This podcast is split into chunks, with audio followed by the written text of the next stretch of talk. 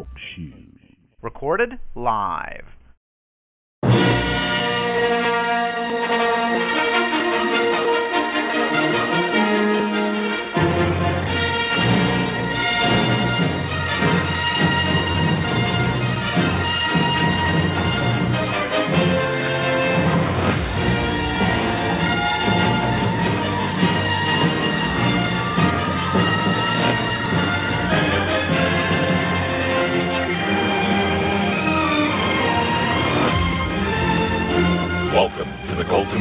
Podcast. Now, here are your hosts, Dave A.C. and the Sixth Doctor.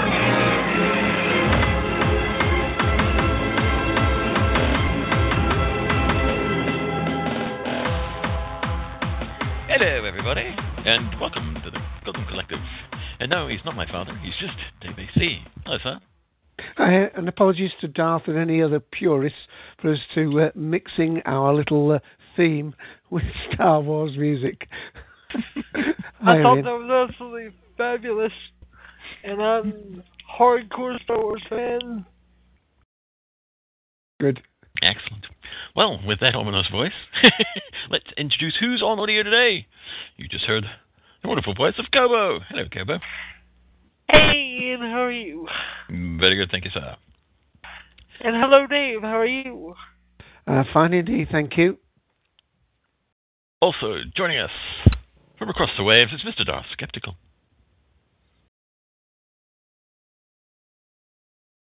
Or is it? I hope I haven't put him in a funk. Darth, Darth, come in, Darth. Stop building the Death Star and speak to us. Uh, well, we'll come back to Darth. Also, joining us, he's not a zero, he's just Perry G. Ooh. that's impossible. Oy, oy, oy, oy, oy. How are you, sir? Hello, I'm fine. That's good, that's good. Also on the line, we have Jeff, the Seventh Doctor. Hello, Jeff. Got a bad feeling about this. How you doing it's today, Colton. it's Colton. There's always a bad feeling about this. happens every time we do a show. Yep. I'm doing all right. Good. Oh dear. And on the telephone, it's Mr. Cuddly Ken. So, uh, Hi, Ian. Hi, Dave. How are you doing today? good, good, Good, good. I'm so proud to be part of this hive of scum and villainy. Never has there been a truer word, word spoken in jest. All right, that's enough of the riffraff on the uh, on the audio. Yeah. Let's see Yeah, who's let, under. let the Wo- let the Wookiee win. Let's see- let's see what's under the. Let's see what's under the cone. Control, new agent training program, section 3.5, the cone of silence. To activate, simply lower the cone and speak clearly. What? Do not overuse the cone of silence. What? Do not shout in the cone of silence. What? In fact, don't even use the cone of silence. What? It's never worked right. I don't know why we bought it in the first place. The portable cone of silence. What? What? Yes, and under the code we have Cybob, Mr. Randall Thor, and the silent Cuddly Ken.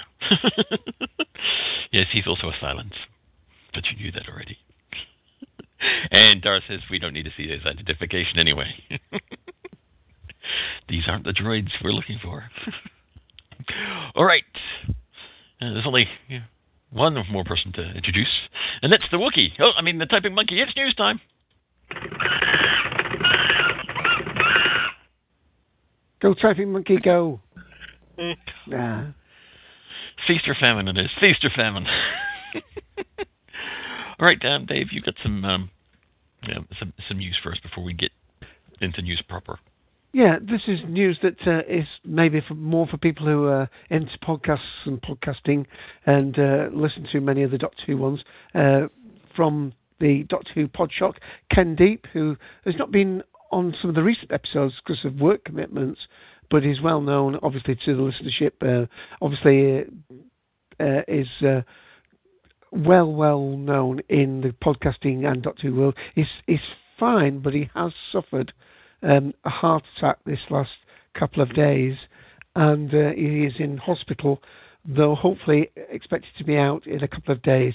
This was uh, B- uh, Billy, um, known to many as uh, White Robo, um, who has appeared at conventions as the White Robot, uh, had, had posted the information up.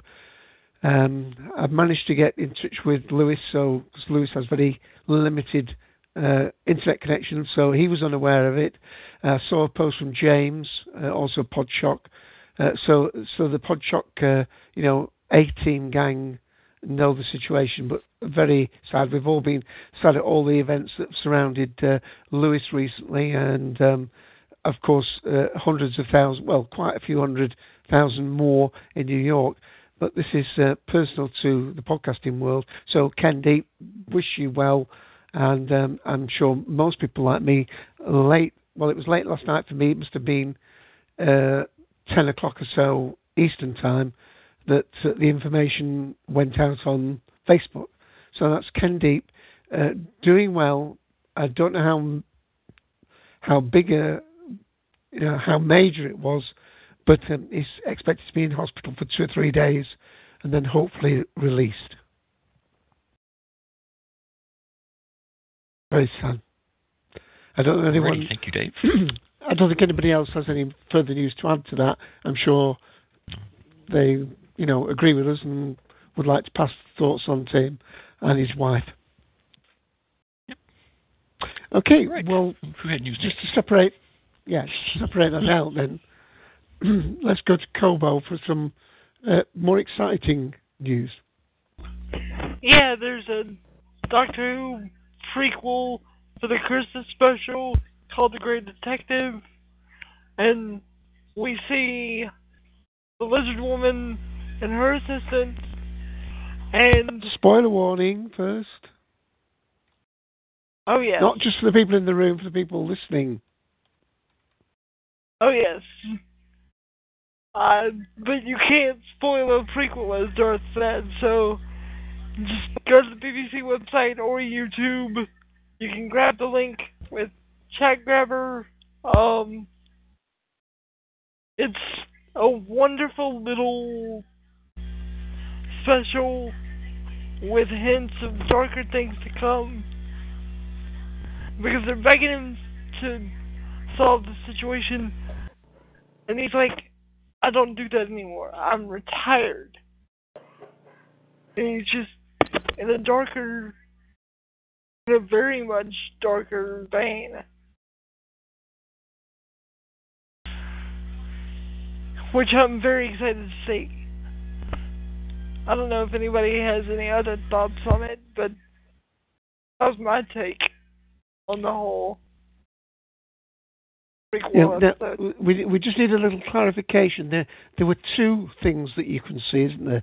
One is this sort of little teaser mini thing, which presumably won't form any part of the Christmas special, and then there's um, uh, the the shorter one as well, isn't there? These were both aired on BBC Children in Need, and apparently, from what we've been told, Dar says that um, they're not region locked, so. Um, it uh, usually with some of these things, uh, you, you have to sort of do a little bit of jiggery pokery to be able to watch them, but apparently they are open to be viewed. Anybody as else? far want as I come- know, yes, they are open worldwide. Okay. Anybody else want to come in on on that? Uh, if not, we'll go to Perry. Or Perry might want to just make a comment on that. Oh well, um, I just having watched it about 15 minutes ago. Um, yeah, I thought it was quite funny. I like the. Um, I also liked the little intro and, and outro by Matt Smith and Jenna Louise Coleman. Um, I guess as part of the Christmas in Need um, Oh yeah, that was fundraiser. And they're they're quite that. funny. And but yeah, I guess um, apparently there's a trio of of crime solvers in the I can't tell exactly what in the Victorian era it seems like, and uh, some familiar faces. I don't know how specific people want us to be, but um, but some familiar people. Um, from A Good Man Goes to War. It seems like the same characters Mm. there, and uh, they're looking for crimes to solve, as Kobo said. And uh, the doctor shows up and basically says, "Thanks, but no thanks. I'm not doing this anymore." And I like the little outro because uh, Matt Smith says, "Will Will anyone convince the doctor to help save the world?" And Jenna Louise Coleman just says, "Yes." and he goes, "Thanks a lot for ruining it." but I thought that was pretty And funny, and there to was a this good lovely line. in it. little argument about the name Minisode, which I thought was Oh yeah. a lovely little side piece. Mhm. They seem to have great chemistry together. I don't know. I like I like the two of Yeah. them already. Yeah, yeah.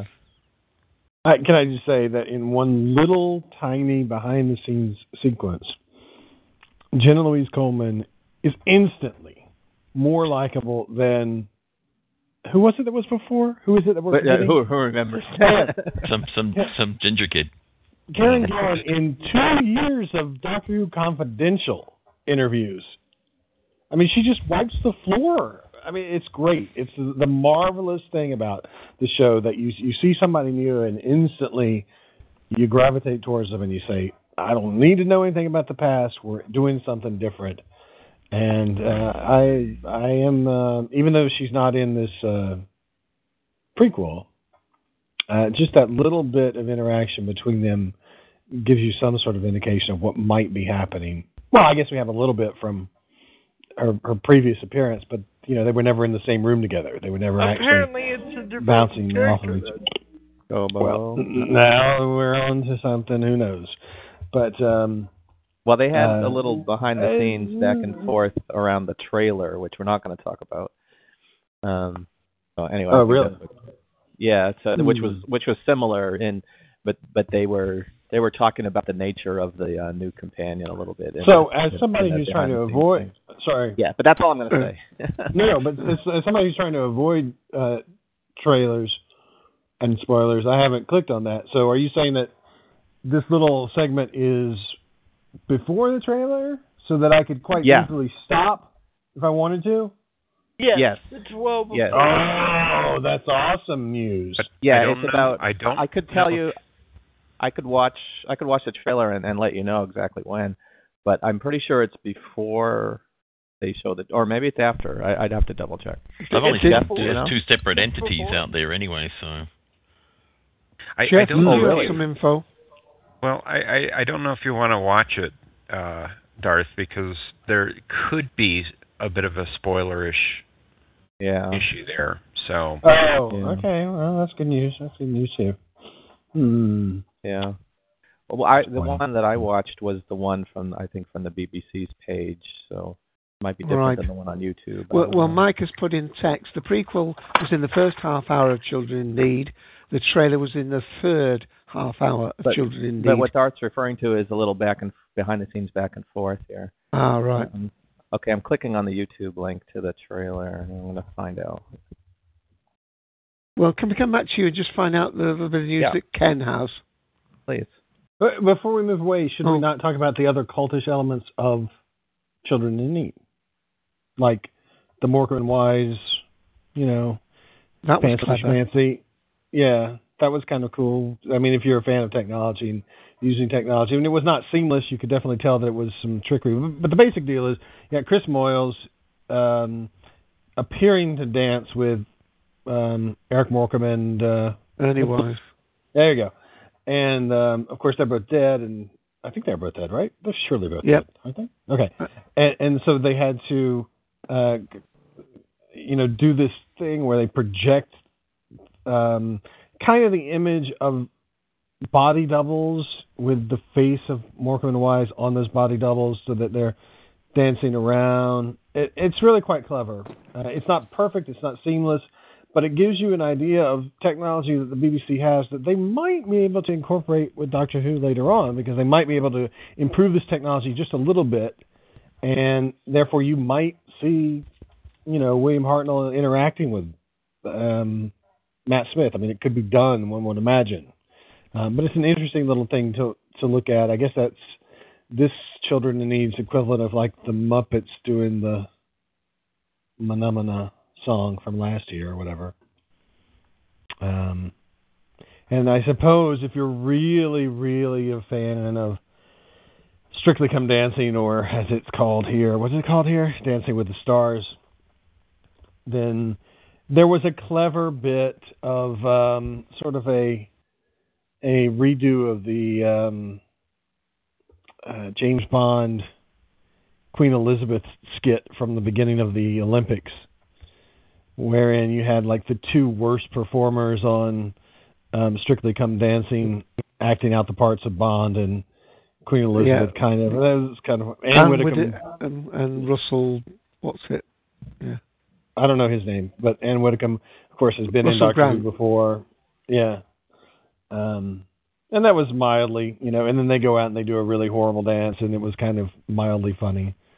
Um, was there anything else that was some EastEnders thing? Was there some? there Usually is.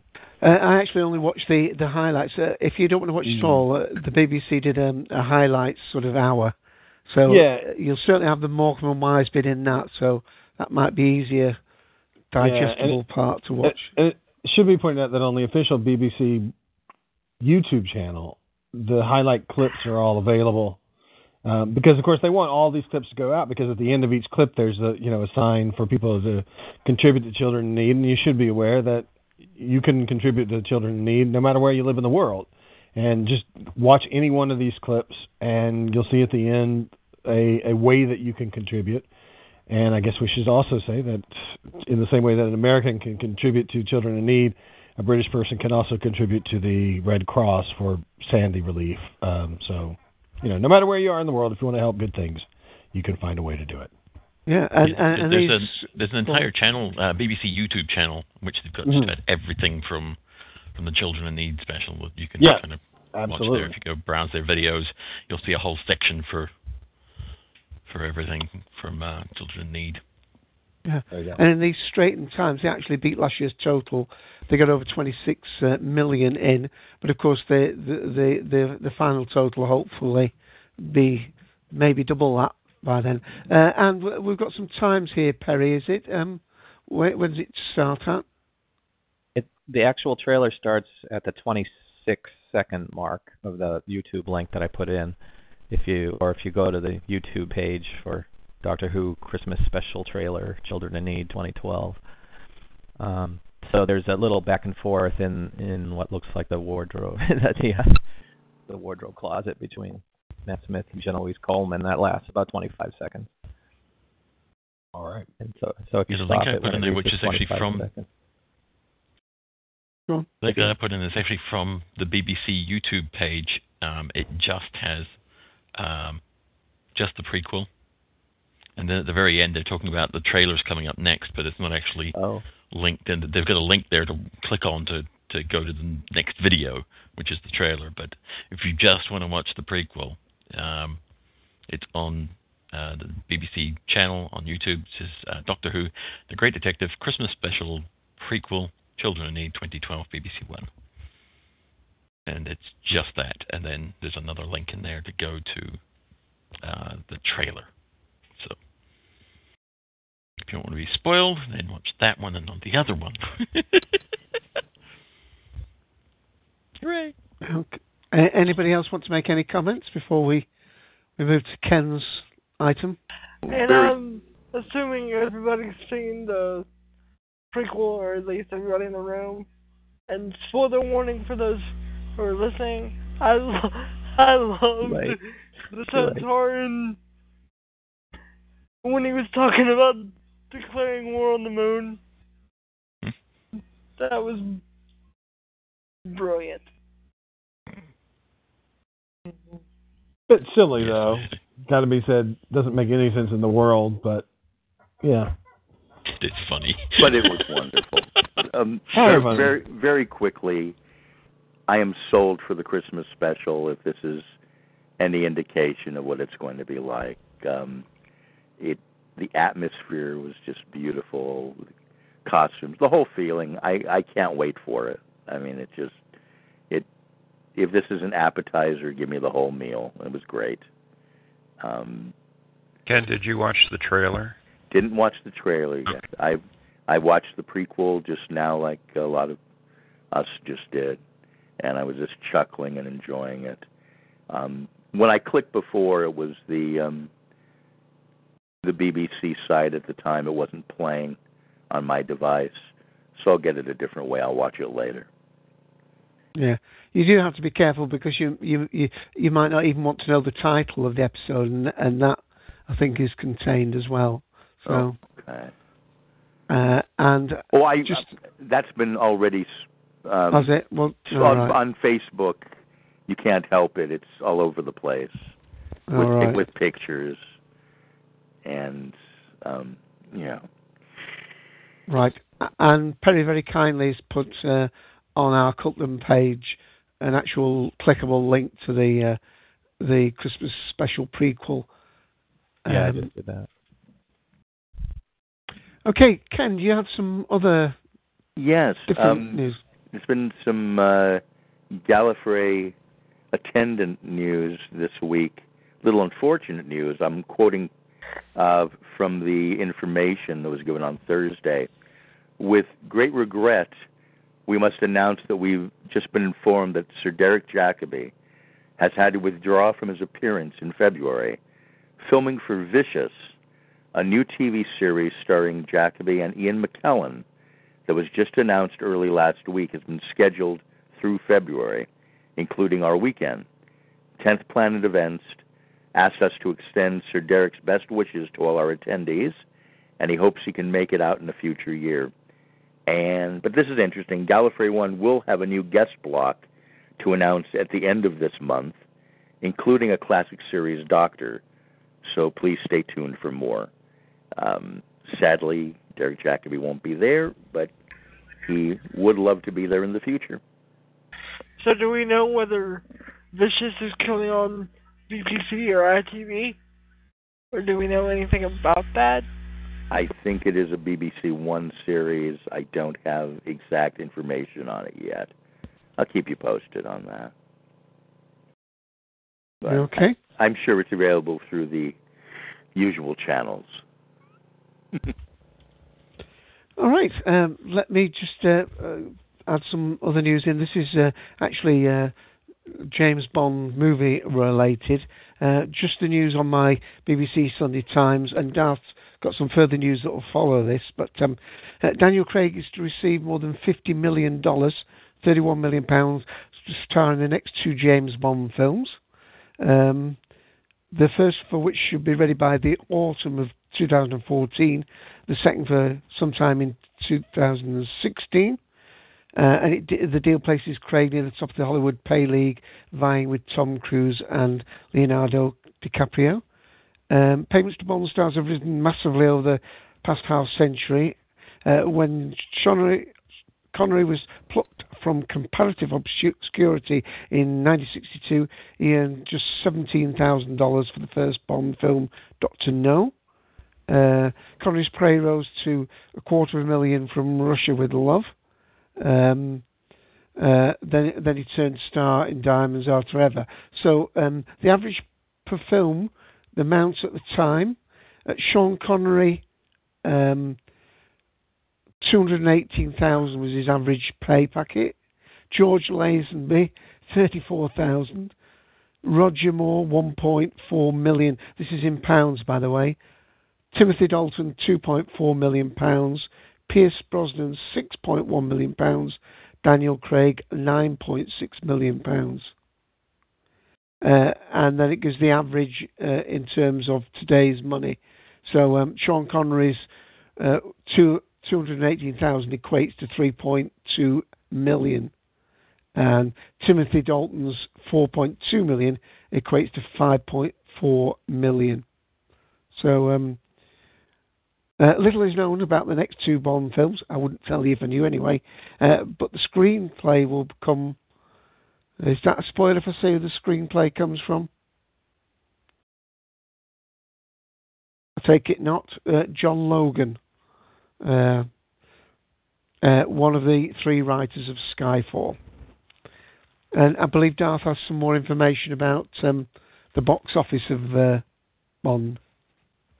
Yeah, this thing is just incredible in terms of the uh, the box office reception, and a very smart thing done here, um, which isn't always done. It should be pointed out uh, by Eon Productions, and of course, what they did here was they said that their primary market was not the United States, um, which you know, fair enough. It's a British company that's making it, but it is MGM putting it out. Um, and they got MGM and, and Sony to go along with the, the notion that where they really saw the money was to launch it in the rest of the world and then come back to America with a head of steam. And that's, that plan seems to have just worked like gangbusters because this thing, first of all, it should be pointed out. Let's look at a lot of the metrics on it because it's, it's just it's fantastic. Um, the um,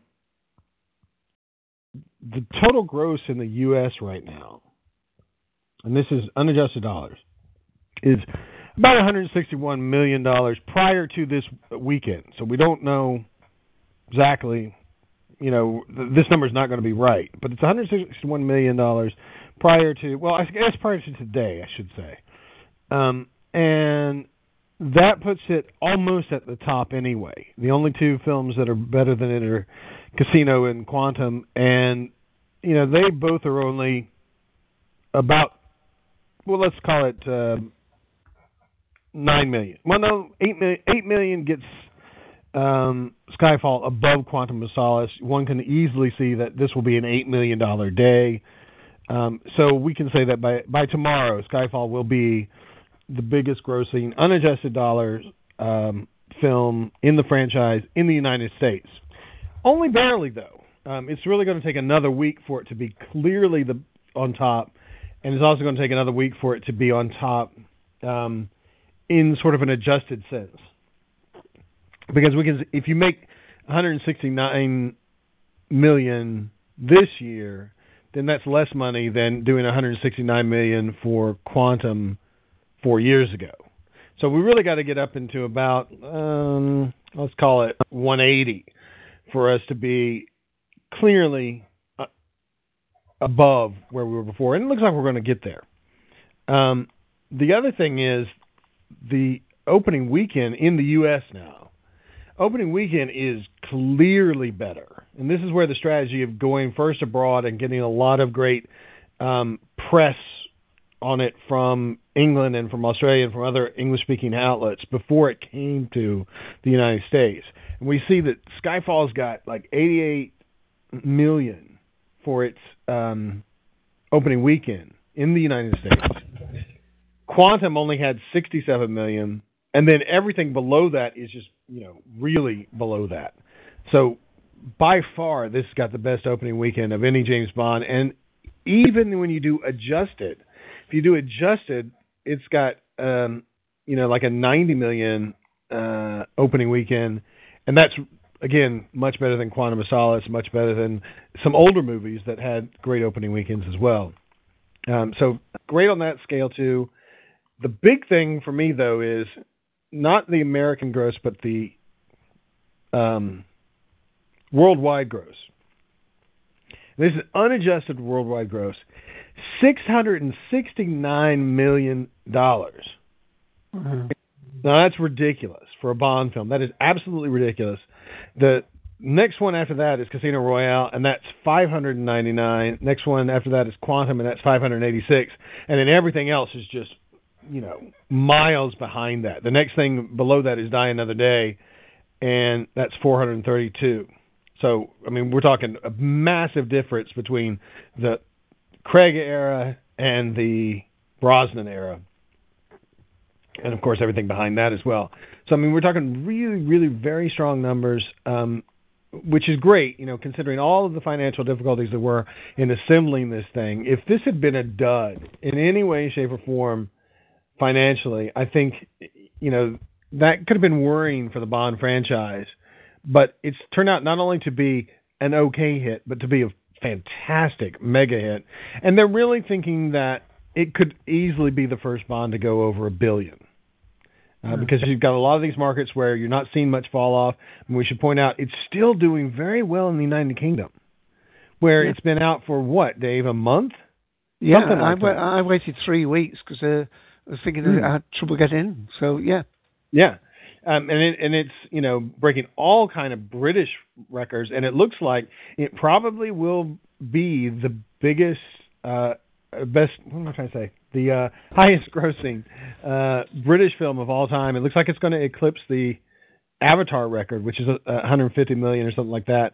Um, I think it, we're currently at 101 million or something like that in the UK, and you know nothing is showing any kind of signs of depression there. Um, I mean, you're talking about 30% drop off, which in in movie terms, that's freaking great. To only have a 30% drop off uh, from your opening weekend is amazing. If you're talking about a film that is in its fourth week of release, um, doing very well in Germany, uh, which is no surprise because Germans love Bond as well. But I mean, it's doing better than predecessors, and you know, it is a.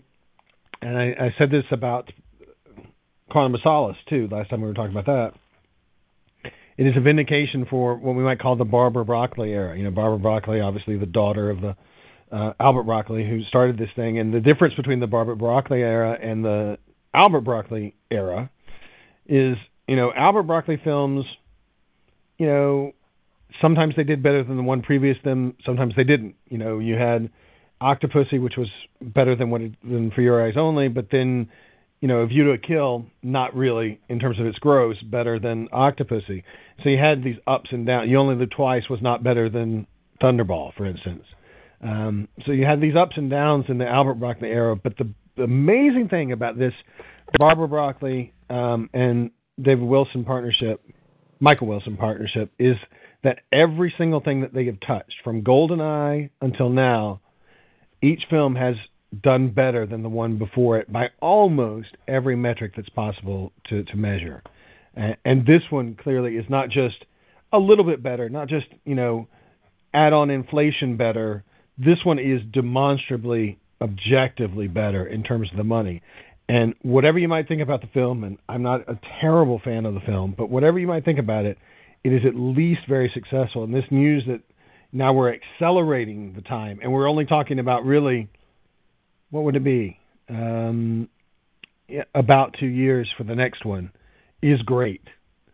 Um, and I, I, think it's I think it's good that they have wisely contracted uh, uh, Craig to be there for two more films, which would make him, uh, according to their time schedule, now. about, about 48 by the, by the time that he would finish. And I think that that would be about the right time for him to step down.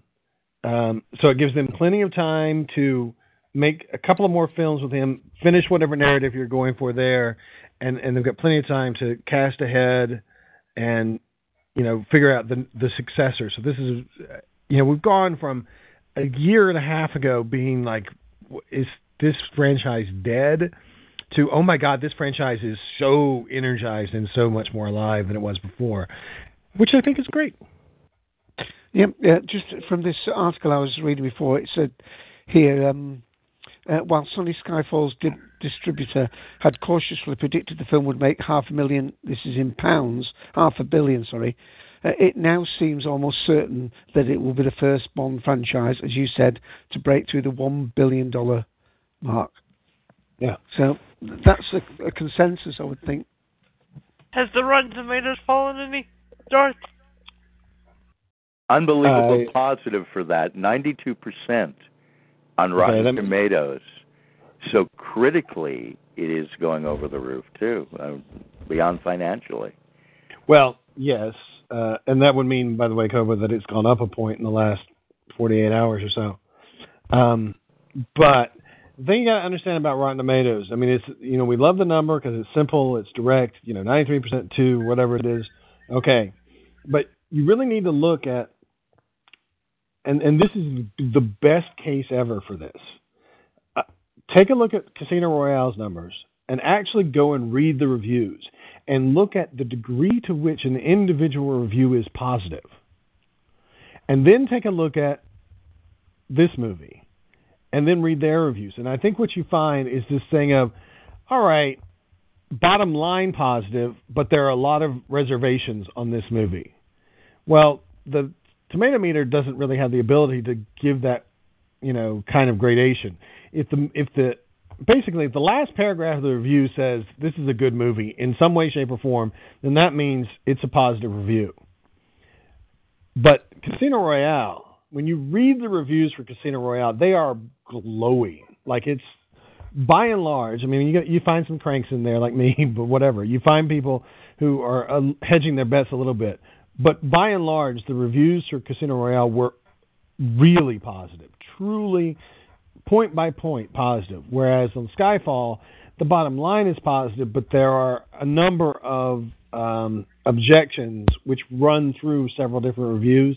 So you can see, you know, this one area is, you know, consensus viewed as a flaw, but by and large, the film is viewed as good. So it's kind of a different thing. And, you know, as I have said elsewhere, this is just my opinion, but there is no way in hell that this film is only 3% worse than Casino Royale. There's just no way that's possible.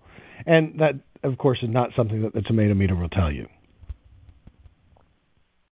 Okay. Anybody else want to add a comment in on on the Bond, and before we eventually get to our topic?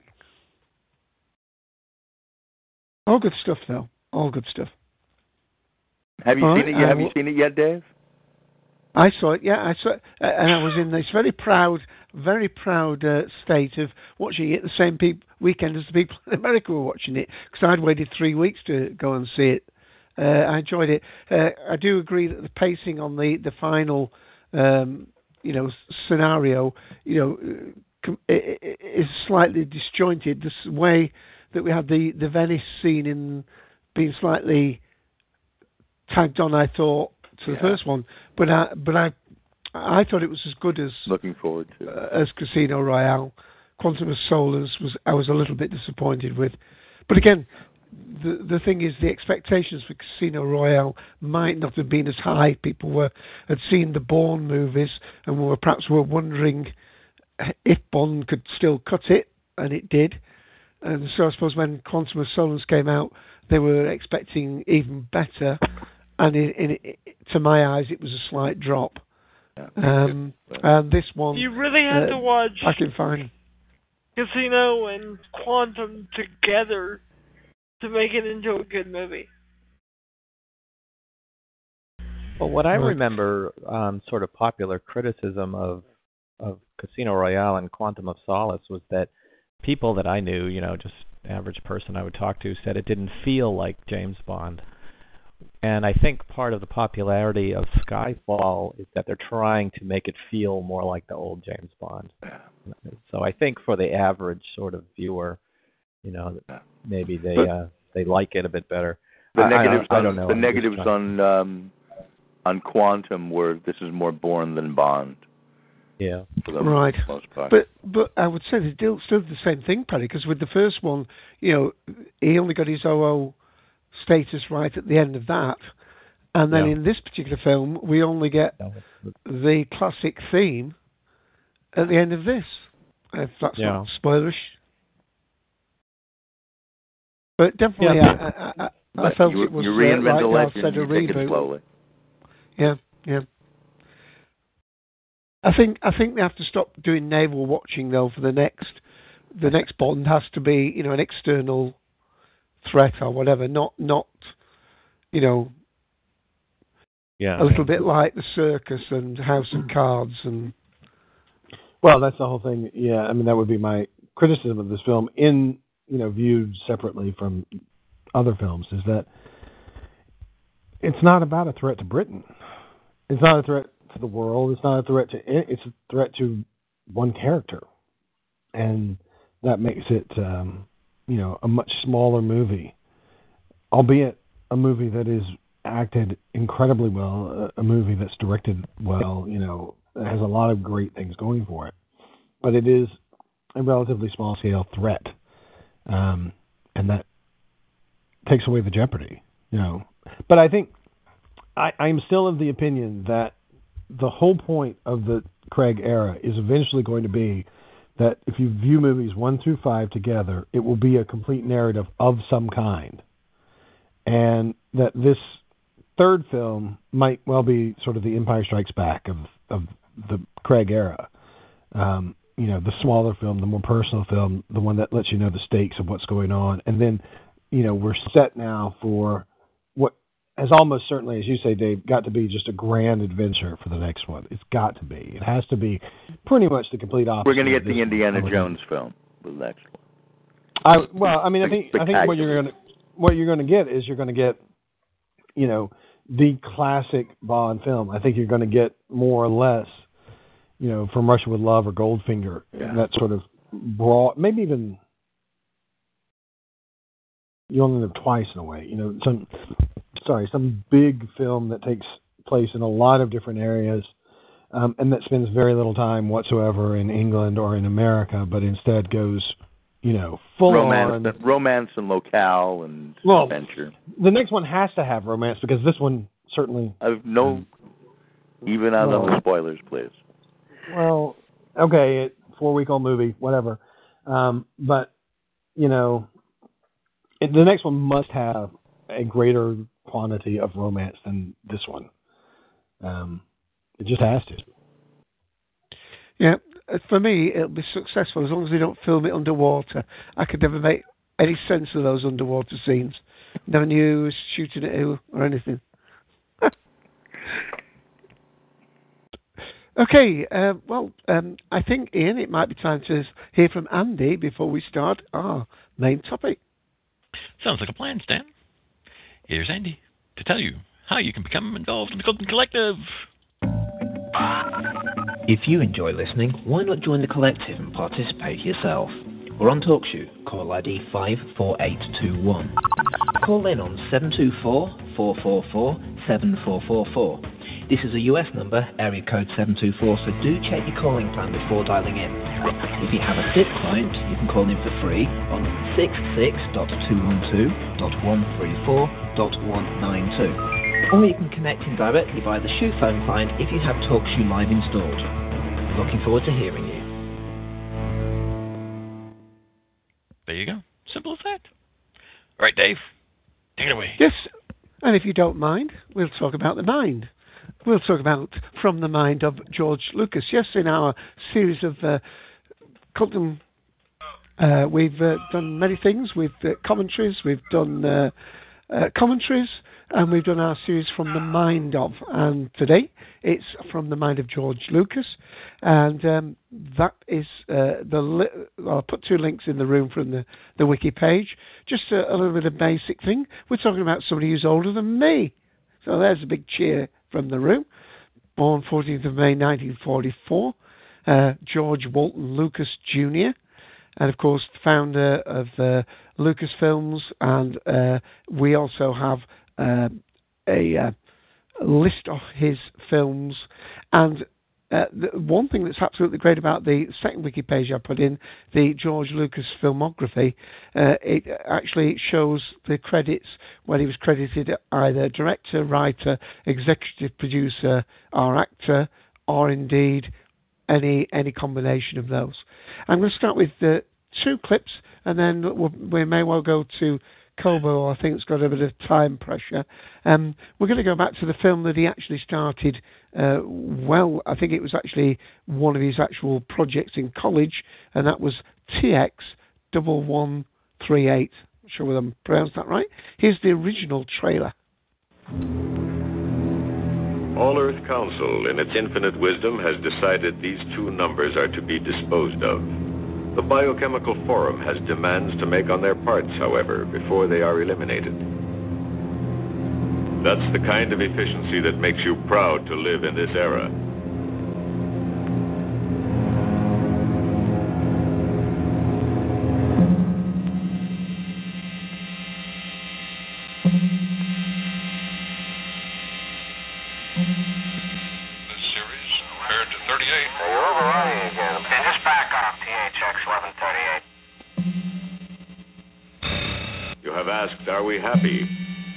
happy and effective.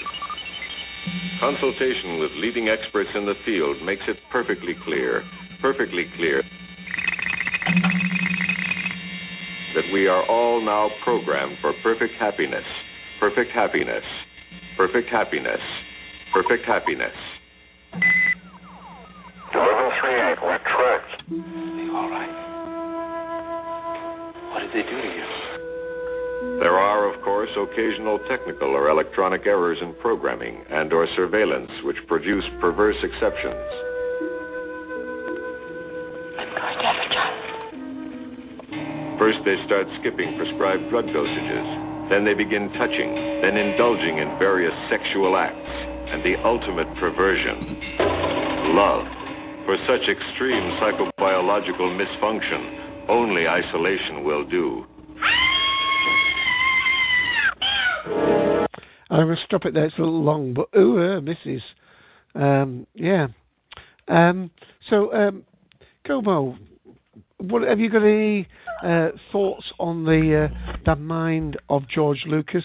What is it about his films and uh, the works that he's produced over his timeline? And of course, one of the reasons why we are discussing this now is he's just basically said that he's going into retirement from big film production, and of course, he's signed over his uh, his company LucasArts to Disney. So that's the background from us talking today. To me, George Lucas is the mind not only behind Star Wars, but he's done the Indiana Jones films and not the crap ones. I'm talking the original films. The Crystal Skulls should not have been made. I am sorry, but that is a blight on Steven Spielberg's record and George Lucas's record. Um, but for me, that's where my love affair with sci-fi started. Was watching the Bond films, I mean the Star Wars films, while sitting in my father's lap. So, Star Wars has been a part of my life from the very, very beginning. And Lucas was a genius for that. And he incorporated so many radical ideas into those films. I don't know if you uh, know of the connection between the Star Wars films and the writings of uh, Joseph Campbell, but George Lucas has admitted without the writings of Joseph Campbell, Star Wars would not exist in the form that it. The original trilogy would not exist in the form that it does. Um, because it's a modern retelling of, like, a Greek tragedy, really. Which I think is absolute, absolutely brilliant. And for anybody who hasn't watched um, Mythos one, Mythos one and two with Joseph Campbell, you'll be amazed at the parallels between that and Star Wars. Um, I obviously won't go into it here. Um,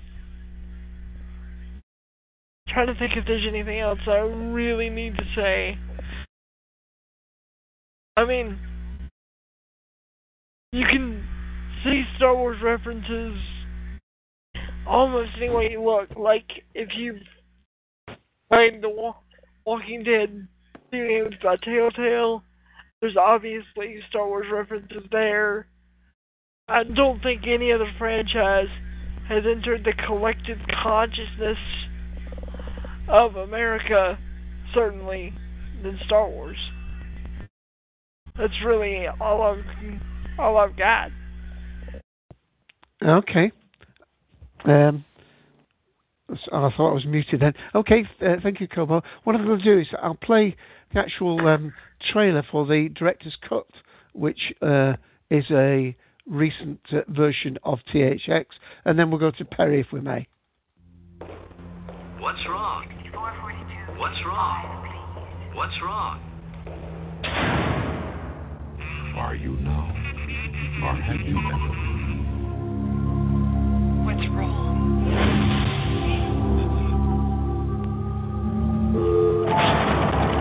One one three eight, prefix THX. learn oh,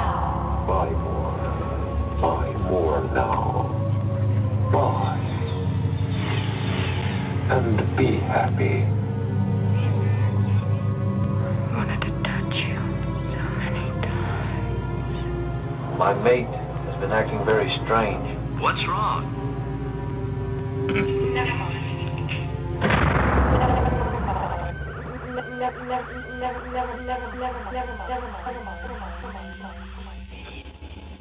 And I'll stop that there. Uh, I did watch the two trailers, and it, it it does look a little bit, well, a lot more slick with the with the things that they picked out for for that uh, director's cut. I don't know how different the two films are.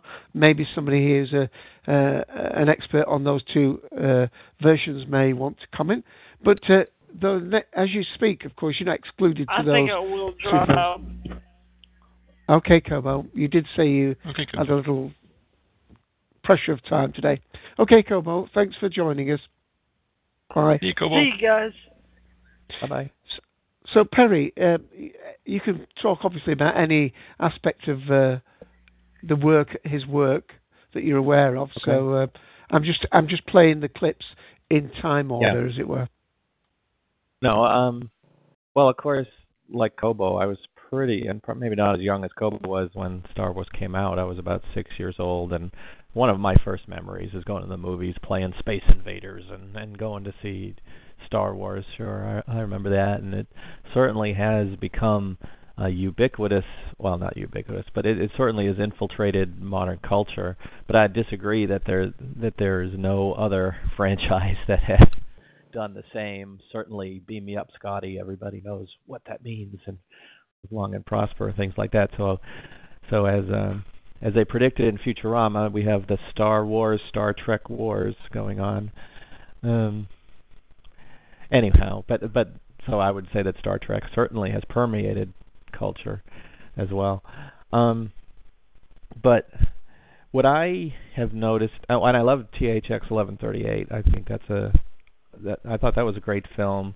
I think the director's cut is a little more um uh, technically, you know, is is a little more work, Slick. of course, and slick. It's slicker. Thank you. Yeah, but I think that's a you know it's a fairly simplistic idea, but it's a really nice nice film and some interesting um shots there, and and the way they did the the scenery, everything sort of just fading out to white and um in the background. But I enjoyed that film a lot. It's a lot like a maybe a Doctor Who episode or something. Um, certainly in the way that it was shot. Um, but the thing about Star Wars, and now I have children and a son who's really into Star Wars. He's 13 now, and but the thing I always try to impress upon him was these original Star Wars films. Certainly the original film was done before we had a lot of CGI, computer generated imagery and these were all done with models and I try to impress this upon him the way that they were shot and the way these models were made and things like that because the prequel Star Wars films that came out of course were all CGI and, and animation and things like that. And so they're just they have a totally different feel to them is is what I mean. These the, uh Star Wars Empire Strikes Back and and Jedi all had you know they have a very different feel to me than the prequels, and it's that that that feel to them, you know, the way that they were shot and the way that these effects were made, um, that I think are the really the the the real you know primary um, thing that George Lucas and his his team out there uh, contributed to movie making. And and certainly you know just the feel of those movies, the sounds, the music, uh, all of that was just somehow, and, and it's probably because I was young and grew up with it, but it all just seems sort of magical at this point. But and, they lost the magic really, uh, as far as I'm concerned, over the last ten years or so, um, with, or 15 years whatever since the prequel started coming out. Um, and yeah, as far as George Lucas's other work is concerned, I know he was involved with Indiana Jones. I don't know the extent to which he was involved. Um, I hear more about Steven Spielberg when I hear about Indiana Jones. Um, and the things that Lucasfilm has done since, you know, uh, most of them have been have been very good. And but I oh American Graffiti, of course, um, should comment on. American Graffiti was a, also a Well, great movie. Well, that's my next clip. Should I play it and then you can talk about it? Um, it's been a long time since I've seen that American Graffiti, but it, it it is a really good movie. I couldn't tell you much about the details at the moment, so I, I don't think I have a lot more to say besides the fact that I, I remember it as a just a good movie, and he has contributed more than just Star Wars, um, in terms of what he's done, you know, in writing and directing, but not a hell of a lot more, I guess. But that, that's Okay, mostly well, what let- I have to say, really. So. Well, well, let me play the clip from American Graffiti and come back if you want before we go to Ken. Okay? Okay. American Graffiti. Where were you in 62?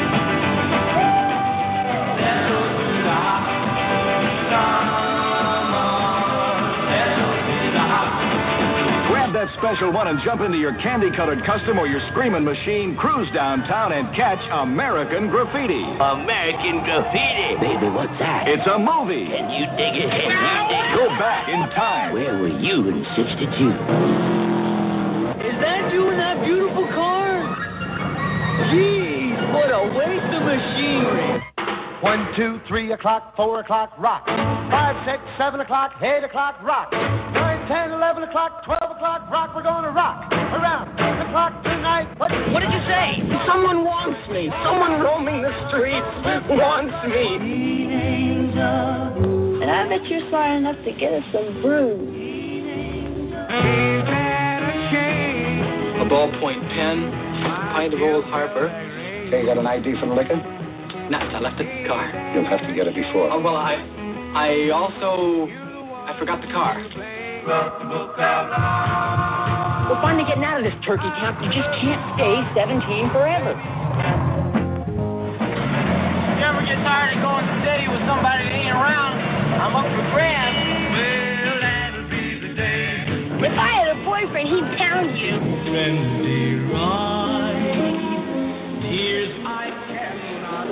What's wrong? Go to hell. Oh, American Graffiti.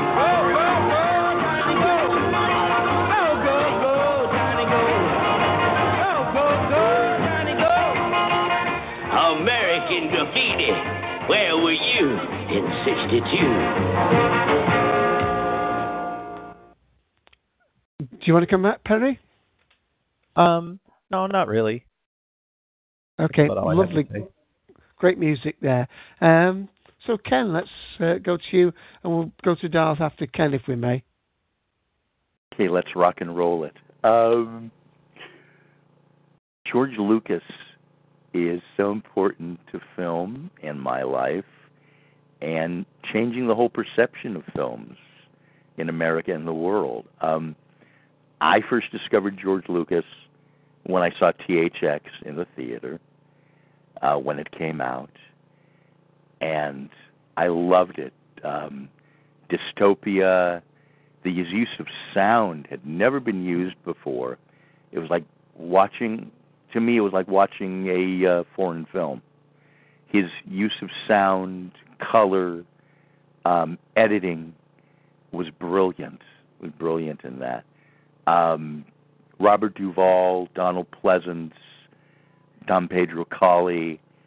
Um, my only problems with the film, it's a thinly veiled Adam and Eve story, which ends up at the end with with no Eve, and I found that so disturbing, because he does escape this terrible, wretched, horrible world at the end, and it's this wonderful, beautiful uh, sunrise.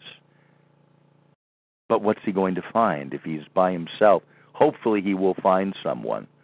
But it's him breaking convention, understanding love, and he borrows from Huxley and Orwell and a, a lot of the great writers about uh, terrible futures. And uh, it's it, it's an amazing film. So when I heard in 1977 and saw in Variety, and I was 22 years old that some film called Star Wars was coming out. Oh, it's by that same same guy who did THX. So I was looking forward to it, saw little ads. Then I was at TimeCon, which happened, I think it was um, in August of the previous year, where they had the first trailers, that and San Diego Comic Con. The first initial trailer for Star Wars. And I'm sitting there, jaw dropping to the ground, so excited. I bought the paperback that came out before the movie came out. Didn't read it, didn't read it. And I was lucky to go the very first day. Went to the Avco Cinema in Los Angeles, in Westwood, the 11 o'clock performance. And I stayed for another half performance. I couldn't believe what I saw. Um, it's like imagining the most fun, most fun popcorn movie you could ever have in your life, and it goes beyond your expectations. Now, I, in the cur- recent years, he's done director's cuts. He's calling them. He called them special editions at one time. He did it with THX. He's done it with Star Wars. I really am so against all of this. I want the movies to be as they were filmed. These aren't director's cuts. He didn't intend those scenes to be in when he made them. So, what he directed and he wrote, and what John Dykstra did in special effects, and Richard Edlund, and Ben Burtt, that should be preserved. That should be what we'd see. Clean it up, sure. Put in um, any edited scenes that were done at the same time. But if you change scenes in the Death Star trench, if you modify audio, if you change intent and you you take out a character and put someone in, like Hayden Christensen, uh, you know, for a part, when uh, it was another actor to begin with. I'm I'm so uh, dead set against that. But they had representatives from Fox in the theater that day who were going crazy. And it was a beautiful time when the movie was just called Star Wars, not A New Hope, just Star Wars. And there were a few people who knew what this was, and we were going crazy, and it was going like wildfire. I remember, unfortunately, and I admire the man so much, Harlan Ellison hated the movie. He hated the movie so so much. I, I remember kind of laughing at his review. He thought it was a soulless film, etc. I, I don't know what he felt like about Empire later on, but but he felt that. Um, what it did for cinema is beyond the technologies, the Dykstraflex camera, everything that was created with ILM, the sound technologies. Um, it changed the conception of science fiction as a B film to the A film. Him with Steven Spielberg um, created this phenomenon. It used to be, oh, it's one of those horror sci-fi movies, and it would be a Saturday afternoon double bill, etc. And there were a few breakout films. In the 50s, it was Forbidden Planet. Then in 1968, it was 2001. But they were few and far between. Mm. The big film that won the Oscar and it was a big deal before 2001, I mean, before, excuse me, Star Wars and Close Encounters came out, was Logan's Run. Now, like Logan's Run as much as you will, but it's like a whole different universe between those films and there's an indebtedness, a sense of fun, and a sense of wonder, and it kept getting better. If Star Wars was almost documentary in style and kind of cold in the filmmaking, with with wonderful sounds and this pristine look, Empire had a warmth to it. He he brought in other writers. He brought in Irving Kershner, who added his own Buddhist philosophy uh, to the mix, the, the sequence with the walkers, every scene with Yoda, I had tears in my eyes. I couldn't believe that a pop a puppet construct could be so real. And there was a whole sense of wonder to that film. That he continued for the most part with Jedi. Yes, I like Ewoks. I like them. I don't love them. Boy, if it had been Wookiees like he originally wanted in that film, that would have been even more joyous if it would have been a Wookiee planet. But Wookiees are too intelligent, and it was the Vietnam parallel that Lucas was going after. Now, there's been much said over the years, you know, people groan is, you know, Princess Leia is my sister and I'm smooching with her. Oh, I knew it all along or something and you know, um like this was a grand master plan of George Lucas. Uh, I really think from everything I've read, he might have had drafts of different characters, etc., but he was winging it as he went along, and I th- I think it's corporate policy to have done that. But you know, um, he's done so much in production over the years too. His input, writing and producing uh, the Raiders movies, um, a really great, great film that Francis Coppola did with Jeff Bridges, Tucker, the Man in His Dream. If no one's seen it, I recommend it so much. It's Best Picture caliber. Bridges' performance is so good, and it's it's it's one of Coppola's best. You know, if, if you're going besides The Godfather and Apocalypse Now, it, it, it it's a brilliant film. Now, my love for George Lucas is a little sad at what's happened recent years. They say you can't go home again, and well, we did with the prequel films. I was there, and the films meant so much to me, and a personal reason, a very personal reason for a while. And I would sit there with the pom poms out cheering, and there's Jar Jar Binks, and I, I'm trying to like him. I'm I'm making hmm. excuses, but there, he they said that he did the original Star Wars movies for himself, and he did the prequels for his kids.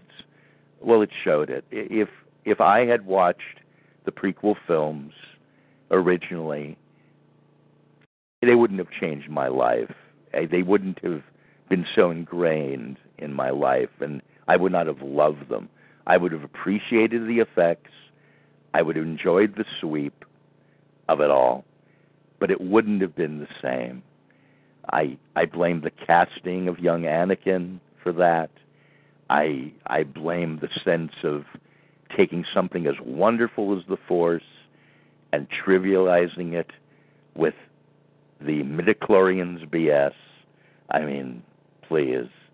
You, you took something that got me choked up when Obi-Wan talked about it first in Star Star Wars A New Hope and then you make it into some measuring device and it's something cold and sterile. The films didn't get all that better with the second one, uh, Attack of the Clones, except for just a wonderful, wonderful sword fight between Yoda and Christopher Lee. I mean, we have uh, Yoda versus Dracula. It, it doesn't get better uh, than that. That that was that was so wonderful. It improved with Revenge of the Sith. Um, Hayden Christensen is a very good actor. I've seen him in some other things. He did the best he could. It was, I would say, a, a very good film. A very good film. Did the best. But the Clone Wars animated series, to me, is so much better.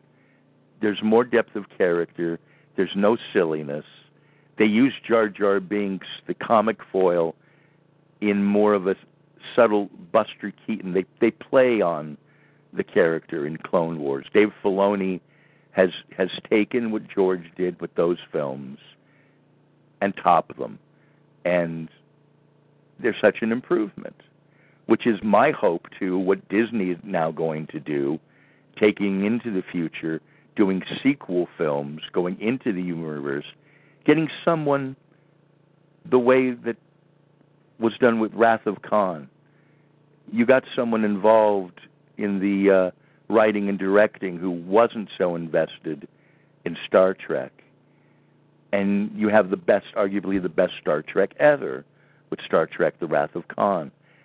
And if they can do that now at Disney, we can have generations that are just going to get just wonderful Star Wars properties and feel some of that thrill that we all felt with the original trilogy because we owe him a real debt. There Star Trek has become part of the American uh, icon. It's uh, Kirk, Spock, and Bones. Our our Robin Hoods, our Zorros. They're they're part of our lives now. Everybody knows about that. Also, Star Wars has become so iconic, and you don't want those things to leave.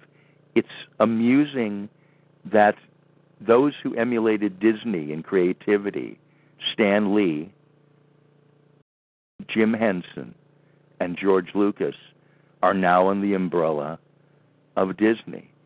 And with the kind of worries that they're taking on too much, forgetting that, if this synergy works, it's going to be wonderful because it is the perfect place uh, for it to go and under the stipulations, you know, that George has put down, and that he is a shareholder, you know, I'm hope I am hoping for the best. And we all have to thank Flash Gordon for our love of Star Wars and George Lucas's inability to make his Flash Gordon film because that's how it all started. He didn't want to make Star Wars. He wanted to do Flash Gordon and he couldn't get the rights and that failed him. Instead, he did a little film called Star Wars with so many people turned down until he got greenlighted.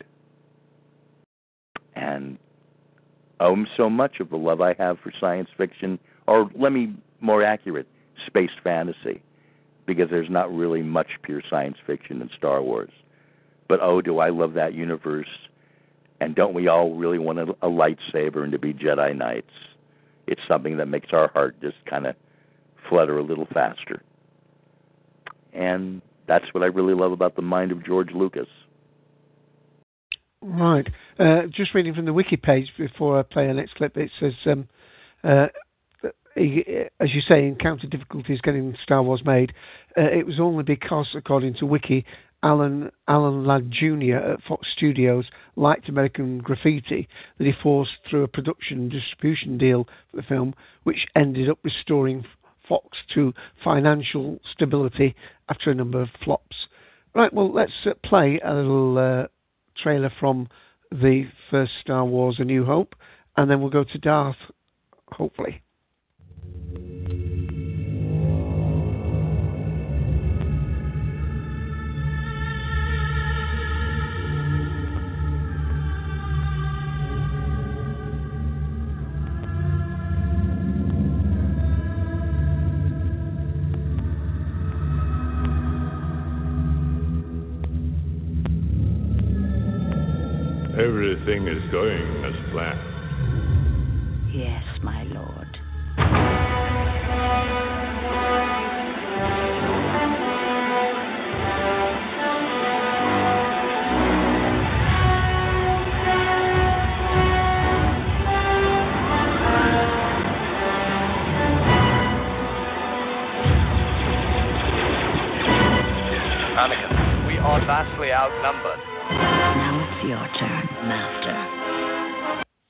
I think that clip's got mashed up.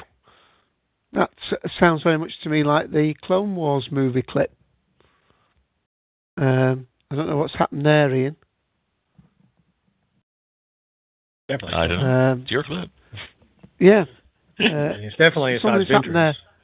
that, that was the clip from the uh, the the movie of the Clone Wars, the animated one. I don't know how that's happened, guys. I've uh, I've I've uh, There's one mistake. uh. You only yeah, have one there's more. one mistake. Yep, and uh, I can't find it. Uh, I, I must have written. Sorry about that, guys. Uh, I must have overwritten one with another. That's all I can say. So let me uh, let me jump forward and play a clip from um, the third Star Wars film.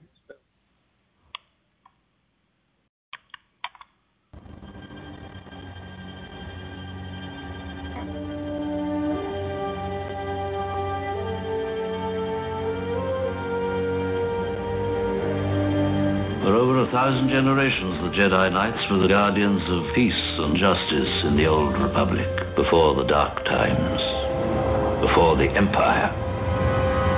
A young Jedi named Darth Vader, who was a pupil of mine until he turned to evil, helped the Empire hunt down and destroy the Jedi Knights. Vader was seduced by the dark side of the Force.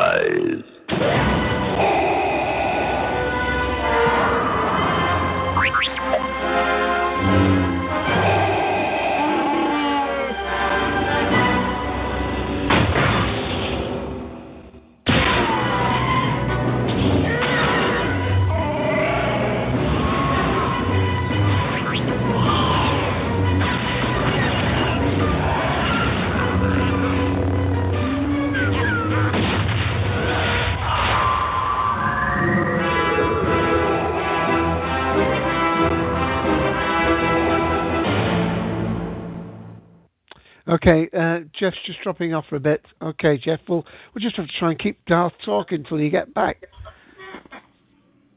Uh, Darth, uh, sorry about that clip. I don't know what's happened. I must have overwritten it with another thing, so I do apologise. That's fine with me. They're your clips. You must do with them as you will. You know, uh, I think that most people don't really understand George Lucas all that well because they get lost in this this notion of well, he's at the center of Star Wars and that he's you know maybe at the center of Indiana Jones, um, and and that's where they kind of stop with him. And I think that we get sidetracked into these discussions of, you know, does George Lucas have the right to change the movies that he's made before and and all of that. And and they don't really stop to consider what a revolutionary George Lucas really is. I think too a lot of people will say, well, he's not that great of a director. He's only done, you know, four or five films, uh and maybe the ones that he's done haven't been that good and um, that's sort of where they stop. Uh, and I'm going to have to stop myself. Here. Okay. Sorry, but somebody else needs to go through. All right. Okay. Um, well, we've just so Ian, are you okay to go at this moment? Uh, let me give you a little bit of time by playing a clip that Ian will absolutely love. In fact, I was going to save it for Ian anyway. So here's one of Ian's favourite films. Across the sea of stars lies another world, a world almost exactly like ours. This is where he lives. He's 27 years old, single but searching. Favorite sports, windsurfing and Aikido. Favorite pastimes, cigars and sex.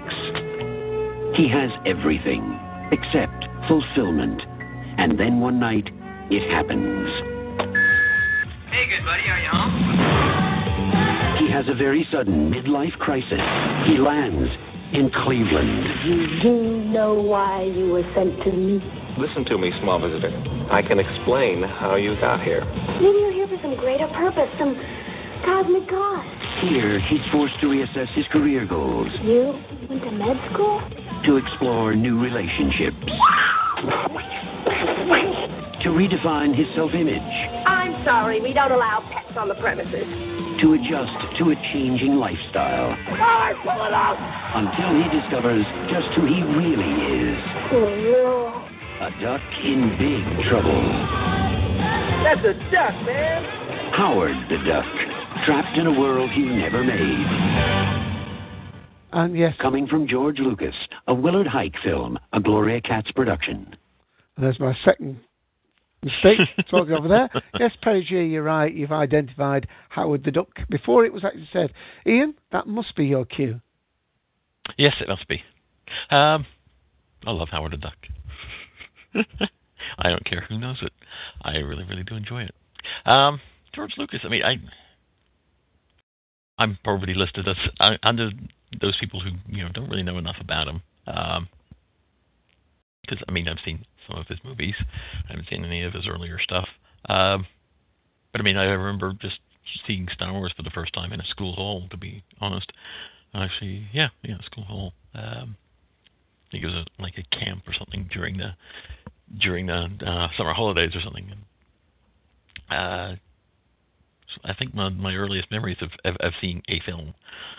Um, and I, I I've got a lot of admiration for the the things he's you know he's done. It's it's, it's kind of like Elvis in a way. Uh, you know, there were there were people doing stuff before him, you know, uh, but he's the kind of person who kind of cleared the road and and and made inroads into things that you know. I mean, when you look at uh, visual effects itself, it's just astounding, you know, how the uh, the film industry changed because of that.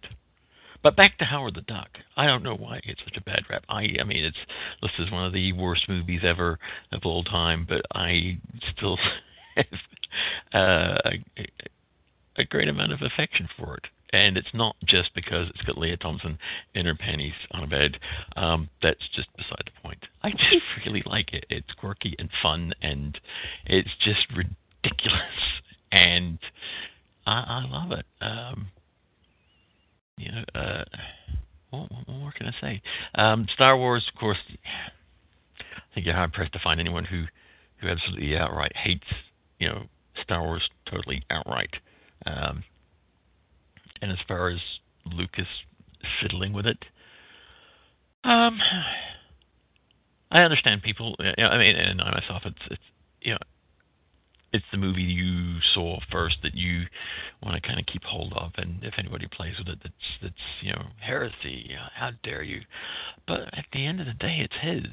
Um, it's his piece of art. It's his novel. It's his, uh, his composition. And if he decides to change a note or a word or or a brushstroke, then that's entirely up to him. Um, and, and the other argument that I've heard that, that people are like, well, just let us have the first one. It's like that's that's a good and valid point too. You know, uh, you know, have the original films, you know, preserved and kept and and allowed to be watched and everything. Don't make them disappear. Uh, but you know, uh, he's got every right. Really, I mean, the the the the prequel trilogy. Um, I remember seeing the first one and being really really excited because it's like I actually get to see, you know, a Star Wars movie in the theater. Um, in the way that, that that the people did when the first one came out, you know, people lining up to see this movie. Uh, by the time the the second and third movies came out, especially being over in New Zealand, you know, there wasn't that you know probably people clamoring for it in the same way that they were in in, in America. Um, but so it was great to be kind of caught up in the hype and everything. Uh, as kids, I remember those, those were the toys to have and uh, the bubblegum cards to collect. Um, so, and I mean, when when you think about it, the man the man kind of did some amazing things as far as merchandising goes. I mean, that that kind of stuff had never been kind of pulled before. Uh, but I mean, aside from that, I mean, I have a hard time kind of talking too much about Lucas. I guess really because I don't know enough. Um, Brought up the merchandise. you know, I know Star Wars, I know Howard the Duck, and I know uh, Indiana Jones, and I've seen American Graffiti. Um, but yeah, it's something I'm, I'm well versed in, and so I, I always feel difficult going before Doris. um, Can I say something about the? no, you may not, because it's probably going to be something bad about Howard. My microphone. There's my microphone. Oh, that's better. There it You is. can hear you Yeah, sorry. I had the mic uh, away from my face. But no, I, I I seem to recall a story that um that the way that George Lucas got the Star Wars films, you know, the way he got the the deal for them was that he said that he wouldn't take any um what is it? I, I don't even know what they call it. Residuals. Um, residuals, yeah, for the for the movie, but that he would get all the money from the merchandise, from the merchandising, and that's the way he got. um Yeah, I don't even know the name of the company that produced it, but um, the, the, that's the way he got it produced, and then then he, you know, that's what made him rich essentially. That's why we had all the action figures. It was with Fox's contract, yeah. Fox, it, yeah. it says here on the wiki page, um, uh, after American Graffiti had been such a success, he had a chance to um, improve on his uh, a fee of $150,000. He declined to do so, instead uh, negotiating the uh, unspecified part of his contract with um, ownership and licensing of merchandising for toys, T-shirts, etc. Um, now, the studios were apparently concerned to let go of these rights, as at the time, licensed products and merchandising did not really represent a significant market that does now. Uh, that negotiation has earned Lucasfilms hundreds of millions of dollars over the years, as Lucas exploited merchandising rights wisely and now directly profits from all licensed games, toys, and collectibles created for the franchise.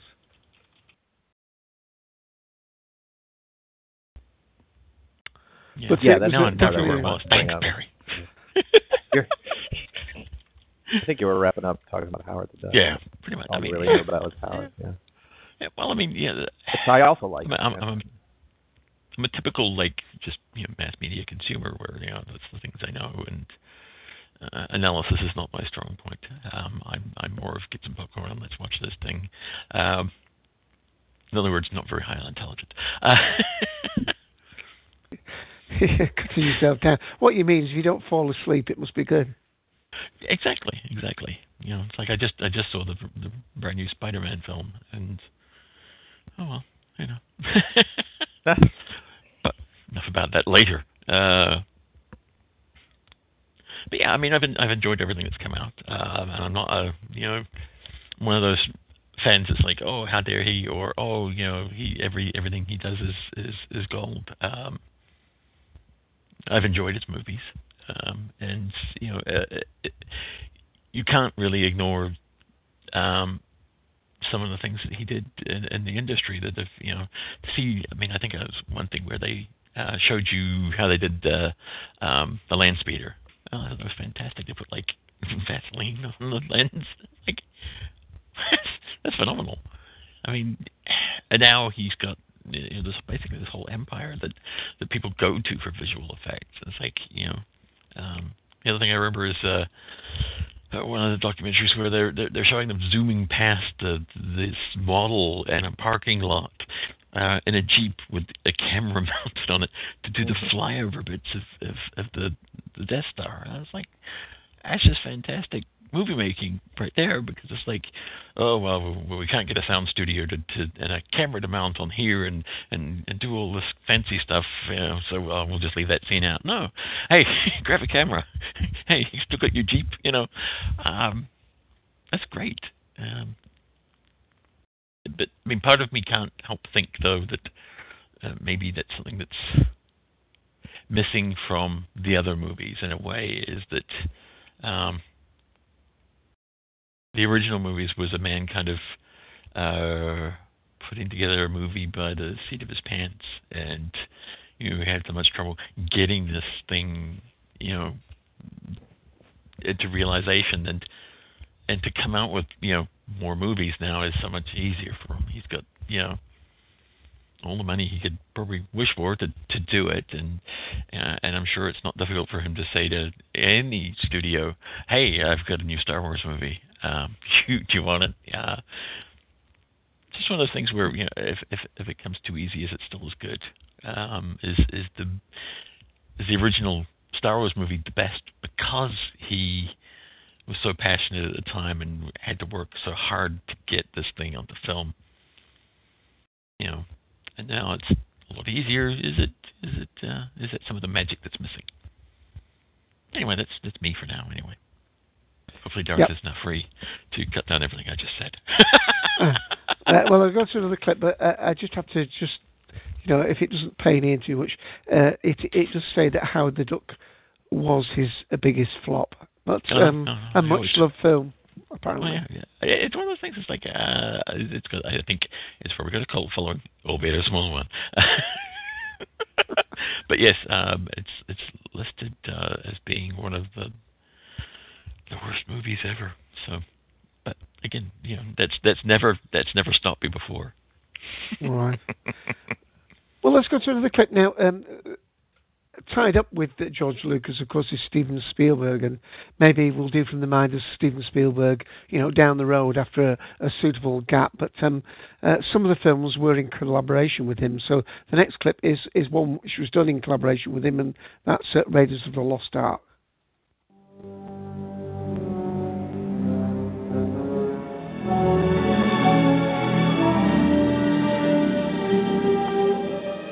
Nearly 3,000 years, man has searched for the lost Ark of the Covenant. The Bible speaks of the ark leveling mountains and laying waste to entire regions. Not something to be taken lightly. No one knows its secrets. Jones, do you realize what the Ark is? It's a transmitter. It's a radio for speaking to God. An army which carries the ark before it is invincible.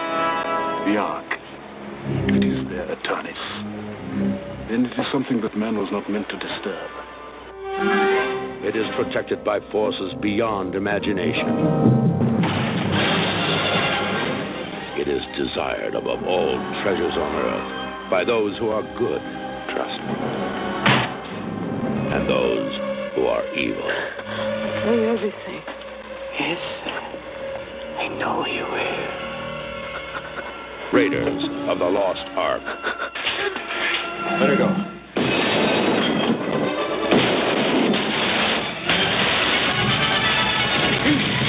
We have no time. If you still want the Ark, it has been loaded onto a truck for Cairo.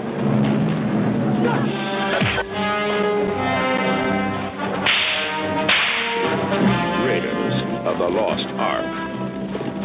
A film from Steven Spielberg and George Lucas.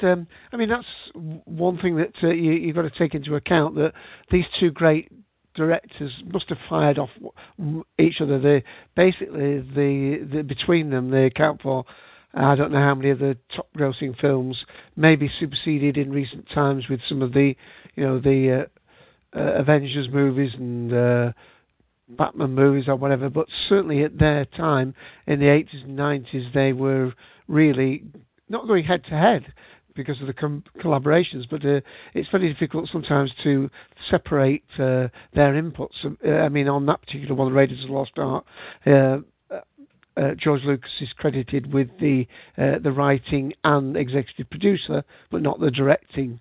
So um, I just want to just check. Um, we haven't got Jeff back in the room. Uh, I'm not sure whether Darth is uh, back and available with us. I'll just give him a moment if he wants to respond on audio. Oh, sorry, audio. Okay, audio it is.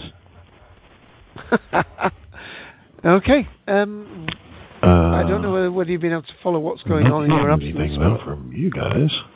We are hearing you. Hmm.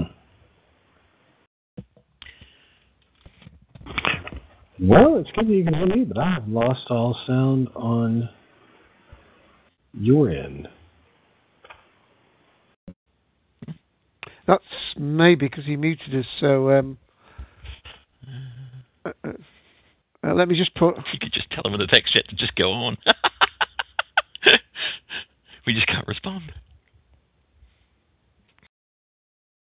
Well, I have no, uh, no real clue here whether I'm talking over anybody. If I am, uh, let me know if I'm talking over you. I don't don't know why I can't hear anything. It's very bizarre that it just ended right there.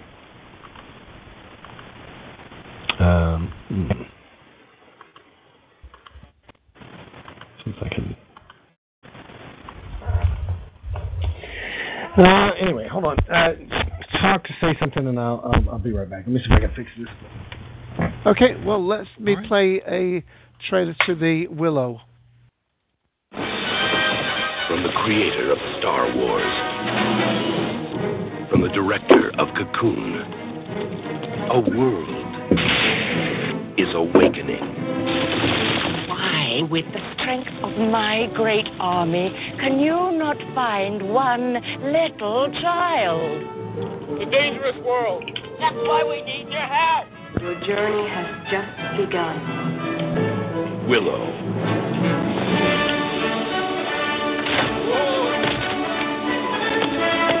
Heroes come in all sizes.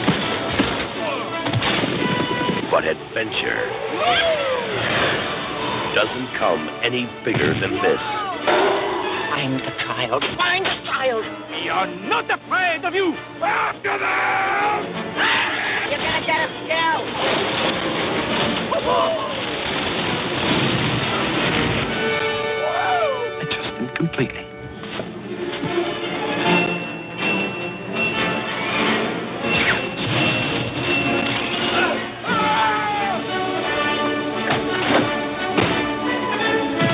The next great adventure.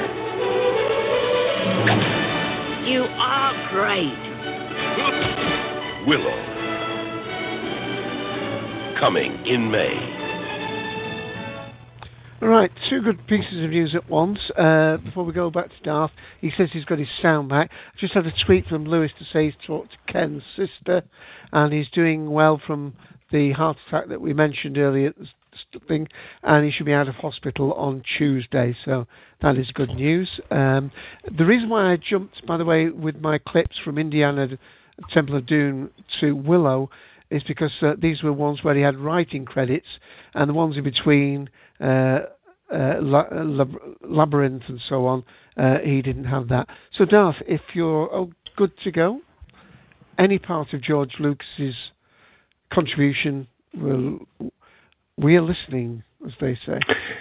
All right, well, I'll try this again. Um, I, I think uh, before I was interrupted by my own phone call, I got uh, as far as basically saying that uh, people don't necessarily appreciate the sense in which George Lucas is a revolutionary, and instead try to focus on this notion that somehow it is um, unfair for uh, someone who has created a piece of art to continue to manipulate that art until it becomes something that they want it to be. And you know, people have been focused on far too much. It seems to me, George Lucas as essentially synonymous with Star Wars. Um, they haven't really been noticing what's been going on underneath the surface.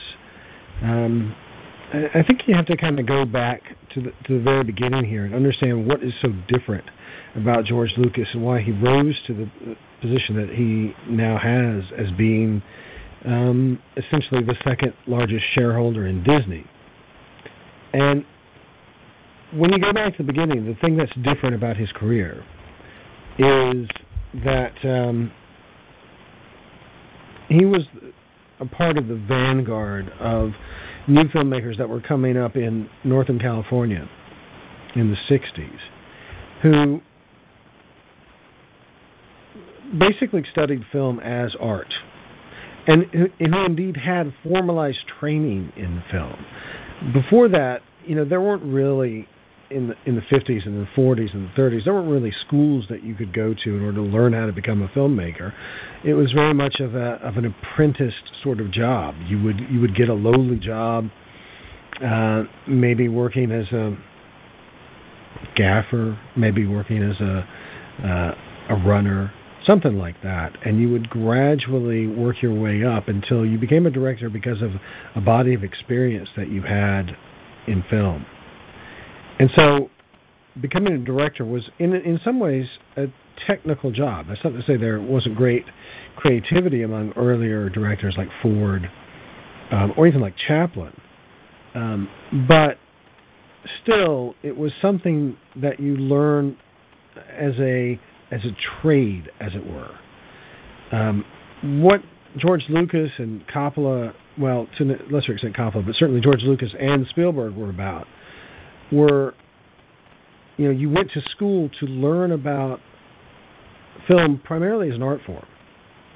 And then you learned what technical skills that you needed to learn in order to achieve that art, but you're you were always focused on the artistic side of it. So it was for I think George Lucas and, and people of his generation, um, film as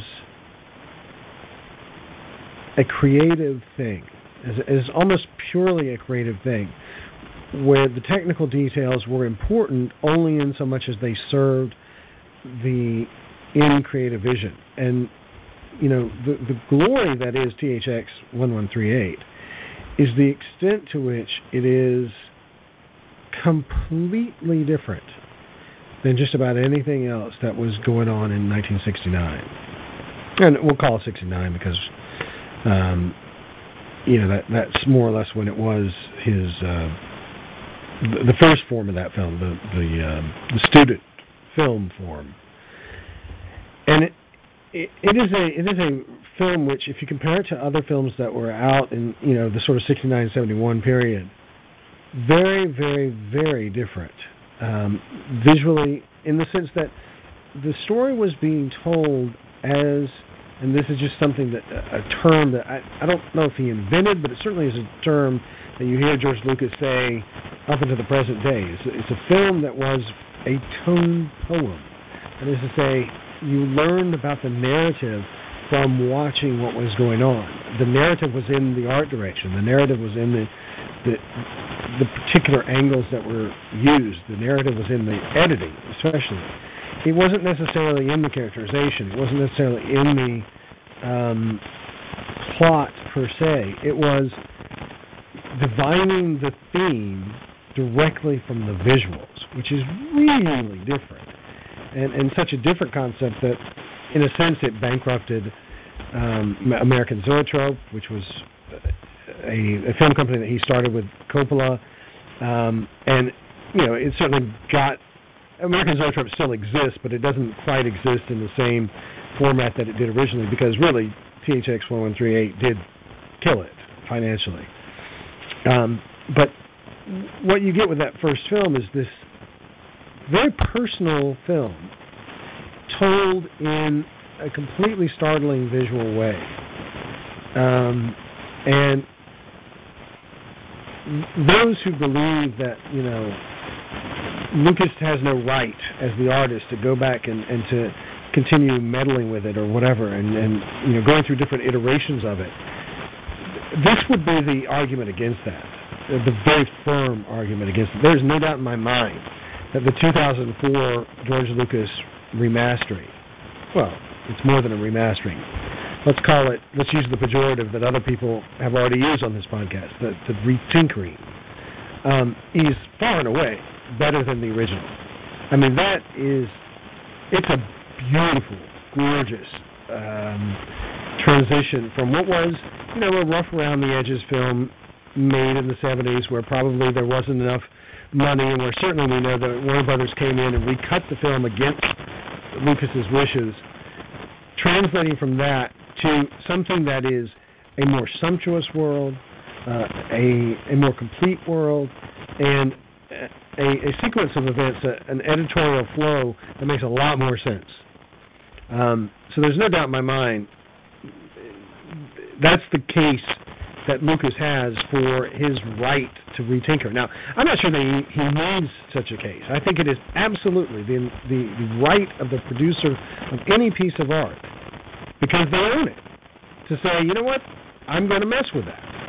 You know, fine, maybe if you make the art and you actually sell it to somebody, maybe at that point you don't have the right to come back and tinker. So maybe now that Star Wars has been sold, you might be able to say that from a legal standpoint, Lucas might not have the ability to go back and change things, although he still is, you know, a pretty big stakeholder in the company that owns it. So that that becomes a complicated legal question. There's no doubt in my mind that you know, up until the point of the sale, he absolutely could do anything that he wanted to do with Star Wars, and frankly, most of the changes in my mind were helpful or at least not destructive. Um, Um, so why not let him do it? Yeah, can I just stop you there? I Hmm. don't think you can wiggle anything. We're getting an awful lot of background noise with your audio coming through now. Ah, And it is just not my day, is it? Um, uh, that now. Of course, as soon as you say that, it's gone. Yeah. It was building up. Who knows? Um, but yeah, I mean, I think that one of the the enduring legacies of George Lucas will be this this discussion about what is the right what are, what are the artistic rights of a director or of a producer or of somebody who wholly owns artistic content? Do they have the right to m- make what they think are improvements? And I think, as far as I'm concerned, the answer is absolutely yes. And I think that there's enough evidence in what Lucas has done so far that y- you can make a strong case that yes, there are improvements to be made, and that they they possibly should be made. Um, I I don't particularly see the moral difference between, you know, eh, what Peter Jackson, for instance, has done with Lord of the Rings, right? I mean, he's got the theatrical version, and then there's the director's cut, which is a very common thing we have in in marketing DVDs today, where you have you know a lengthened version of a theatrical release. I don't see the moral difference between that and George Lucas, you know, occasionally going back and re-editing films in a very minor way. Let's let's point out. Um, so as to introduce new technology that is available to him now that wasn't available to him originally, but which he nevertheless probably did imagine could be done. So I got no problem with that. Um, but nevertheless, that is one of the legacies. Another legacy um, is really the introduction of, or, or uh, in the introduction, it's the uh, uh, combination of American and Japanese approaches to cinema.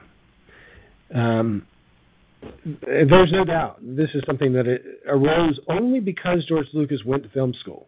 If he hadn't gone to film school, if he hadn't studied film academically, um, and instead had come up through the old apprentice system, there would have been probably no Akira Kurosawa influence on Star Wars, but more importantly, on film in general. Because it's not just that he, you know, sort of copied Akira Kurosawa in some ways, but he actually, you know, made it possible for Kurosawa films to be exhibited in the United States. Um, he also made it possible to to make certain deals which allowed Kurosawa to make some films. Um, and this this notion of opening up that Japanese market is something that I think we're still seeing the the tremors from. The residual wave front is still emanating from Lucas's original fascination with Japanese culture. I, I think it's entirely logical and plausible to say that you know anime, manga, the the the current obsession that America has with things that are Japanese, um, at, at least in terms of their filmed entertainment or or just entertainment in general.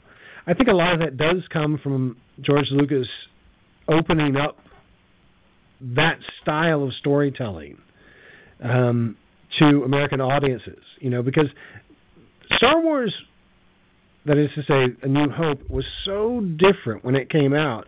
Not because of the special effects, though those were certainly revolutionary. Not because of the sound, though that too was revolutionary. But merely because of the structure of the story very Japanese structure. Very, you know, we know it comes structure-wise from Hidden Fortress. This notion of, of plonking somebody down into a fully realized world without telling them, your audience, you know, why are things as they are? Why does this character hate this character? Why does this character love that character? Why is this group trying to oppress this other group? You don't know any of that going into Star Wars, and that's a very Japanese way of, of storytelling not necessarily say that it had never been done in American literature, maybe, um, but it had rarely been done, if ever, in uh, American film, and it certainly hadn't been done with a film that received that much popular attention. So you're talking about the masses of America being exposed to a very Japanese style of storytelling. And that's an extraordinary thing. It's also an extraordinary thing that he took the time to, you know, go through all the academic research about the nature of storytelling itself. You know, to pull in the Joseph Campbell myth ideas, to to you know make this a, a story that resonated because it had classic elements that you'll find in a lot of other um, ancient myths. Doing that was an extraordinary act as well. And the, the thing I, I suppose is, I look at George Lucas as, as a revolutionary, but I also look at him as an academic, which you really can't say of even people like Spielberg. I mean, Spielberg is a very smart guy. Don't get me wrong. Spielberg is a guy who does his research on each film, but there's something in George Lucas about studying film as an academic subject um, that is not necessarily present in even some of his contemporaries, even other people who, you know, went uh, to get master's degrees in film. Even people like that don't necessarily have the level of understanding of the history of film, the history of narrative, the history of um, you know thematic integration that you would you'll find in Lucas's work. So you know to say something like Lucas is minor in a way as a director because he's only got Star Wars, uh, and he's only got you know the prequels which weren't that great, and he's only got you know whatever uh, THX, you know, which again nothing, and American Graffiti, and you, you think, well, that's not really that much. That's because George Lucas has sort of transcended um, directorial responsibilities into being a much greater ideas person. So, you know, he, he, the, the the crazy thing about him is that he is really a storyteller. Period. Flat out storyteller, and that he doesn't need to necessarily be a director in order to tell those stories. He can find other ways of doing it. Find people who, you know, are better at actually the job of directing, and you know, use them to tell his stories. Use the production um, designers to tell the story. Use the sound effects department to tell the story. You know, he's a very holistic brain when it comes to making film. The other way, which I think he's revolutionary, is that he's kind of the first dude, really, who you could call, you know, the successful hippie director. Um, it is sort of commonplace these days to believe that the media in the United States is left wing. I mean, that's something, you know, coming from this most recent election, you'll have heard that refrain from time to time. But the thing is, prior to George Lucas, certainly prior to the late 60s, too, you didn't really have that. I mean, to the extent that there were any sort of political themes going through movies prior to, say, 1965 or whatever, they were usually very slight. Uh, you know, one of the biggest examples of a, a truly political film is, is maybe Modern Times by Charlie Chaplin, and of course, that's not American because Charlie Chaplin isn't American. Um, though he may have been, at I forget where his status was, but I mean, clearly he was born in Britain, um, and um, ended up in Switzerland. But Modern Times is one of the few overtly political films, uh, and The Great Dictator, I suppose, which followed it. But I mean, everybody was anti-Nazi, so that's not really that much of a political statement. Uh, Modern Times, though, is controversial because you know it is about the the um, uh, the rights of the worker compared to those of the owner of the factory. You know, I mean, it is directly dealing with labor issues. But when you get Lucas coming around, Clearly, THX is absolutely filled with all sorts of political metaphor. It's directly taking on consumerism. It's directly taking on conformity. It's directly taking on, uh, you know, the police state. I mean, it is full on, absolute political statement. You know, coming from a guy who, if you look at him, well, you would think this isn't a guy who's going to do anything particularly bold. I mean, look at him at the time, but yet it it is a politically powerful sort of thing that was not really going around at that time. I mean, it, that's not entirely fair. Yes, there were some other things that were going on in the late 1960s, and you will find examples of that. But still, the point is, George Lucas sort of starts in that way of being a revolutionary, a you know somebody, a hippie who is influenced by what's going on in Vietnam, and then you know his next film kind of is also political, but it doesn't look like it necessarily. I mean, there are a few little overt political things in American Graffiti, but the big thing about American Graffiti is basically Lucas is saying before we got into all this Vietnam crap, America was cool. I mean, that is really what American Graffiti is saying. And, you know, it sparks not just, you know, a great film, which is well reviewed and well noticed, and really starts to make his career financially.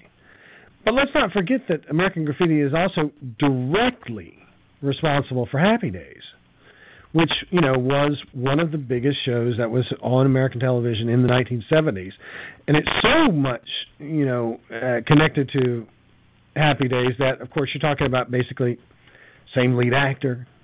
You're talking about using at least for the first two um, seasons of Happy Days the same theme song that's in American Graffiti. I mean, really, seriously, Happy Days might as well be called American Graffiti, the television series, because it kind of is. I mean, especially the first two seasons, and I've talked somewhere else about how different the first two seasons of Happy Days are from the rest of Happy Days. But certainly, what starts out with Happy Days is American Graffiti, the television show, and it, you know, it's got this political thing going on of saying, you know, where we are right now sucks, but where we used to be just ten years ago was cool. Um, what's great about American Graffiti is the narrative structure is again just like anything having to do with George Lucas. It is really cool. It's innovative. It is not a straightforward linear plot. It basically says let's film something more or less in real time. Let's take one evening in the lives of these particular people and let's just cut back and forth, back and forth between all of these people. And there's no I mean, there are there, is a plot, kind of. There is sort of a, a character arc, but basically, it is again this notion of the tone poem, being able to use visual medium in order to establish a uh, a a feeling about people, so that you know who the characters are, uh, but you can't really say, well, they did much more than just drive down the road, because that's kind of all they do in American Graffiti. They just go on this big long drag. And at the end of it, they get out of their trucks and cars and whatever, and they say, "Well, we have to face real life tomorrow because that's when it starts because we've graduated from high school now."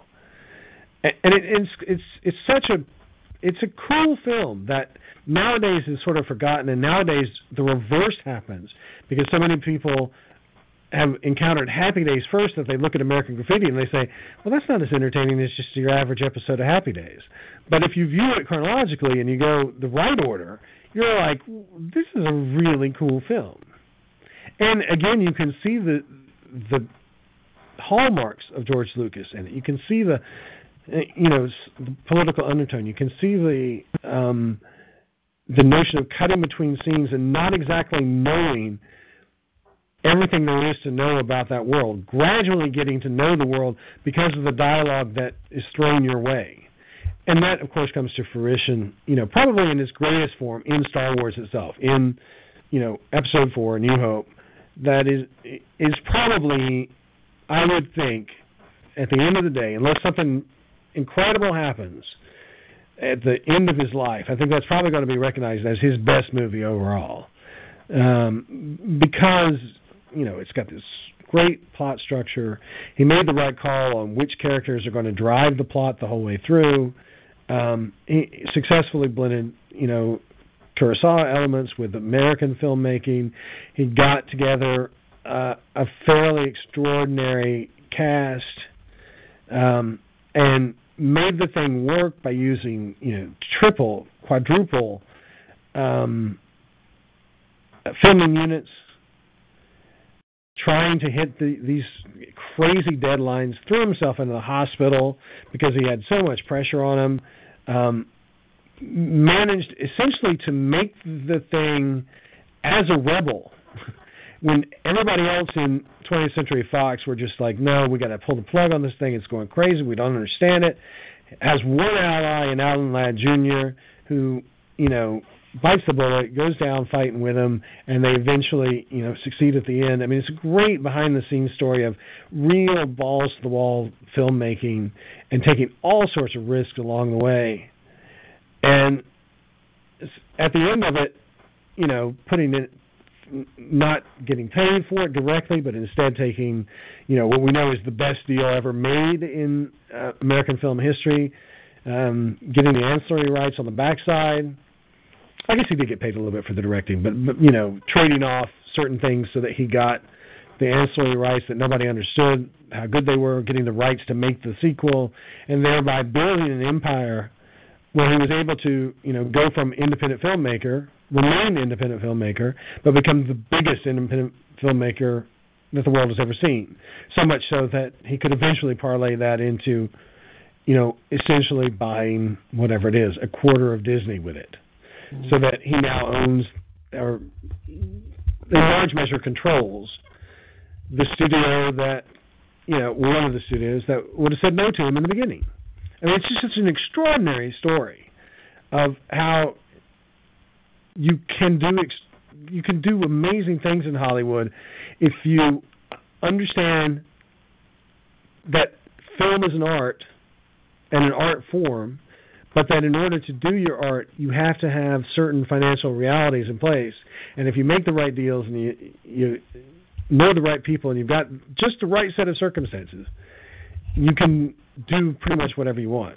And that's not even, you know, we're not even talking necessarily about other films that I think are extraordinary. I mean, Ken mentioned Tucker, which I think is just gorgeous. I mean, I think if you were to say to me, what one George Lucas film would I want to keep if I was on a desert island? It really wouldn't be Star Wars because I would be hungry for more after that. Tucker is a completely satisfying film that is thoroughly American absolutely powerfully American, and it just it great performance. Jeff Bridges. That's probably where I encountered Jeff Bridges for the first time, or where I really noticed his performance or whatever.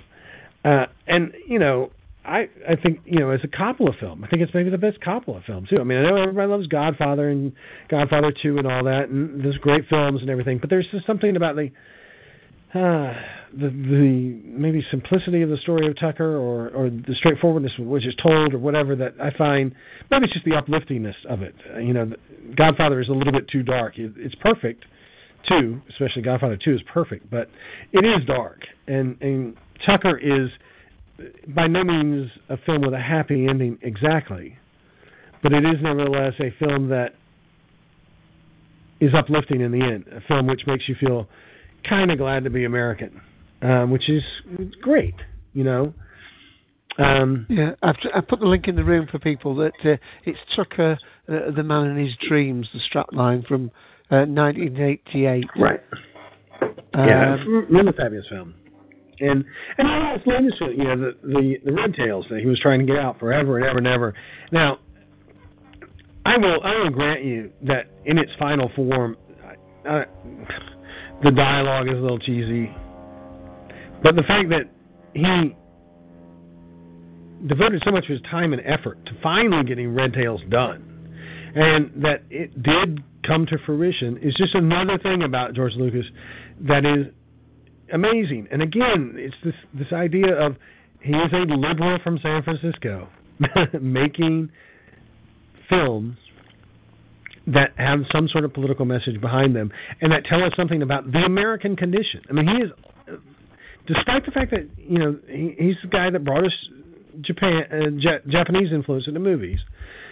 Despite a lot of things about him that would argue, really, the you know, how can you say that Star Wars is American? It's not. Is it really? Kind of.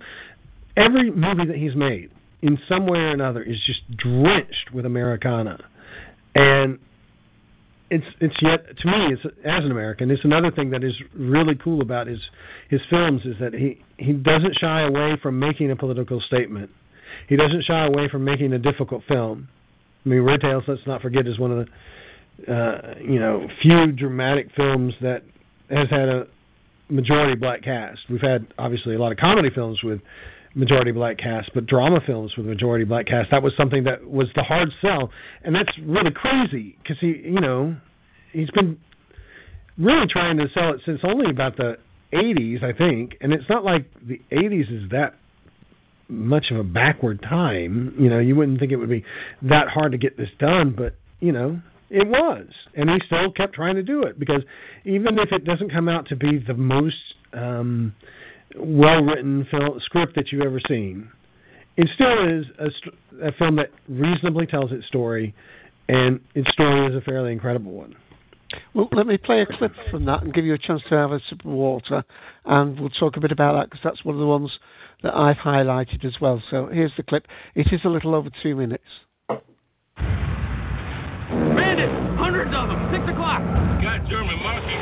Let's get them! Where are the damn fighters going? Is there anything left of our escort? Mayday! Mayday! Prepare to bail out!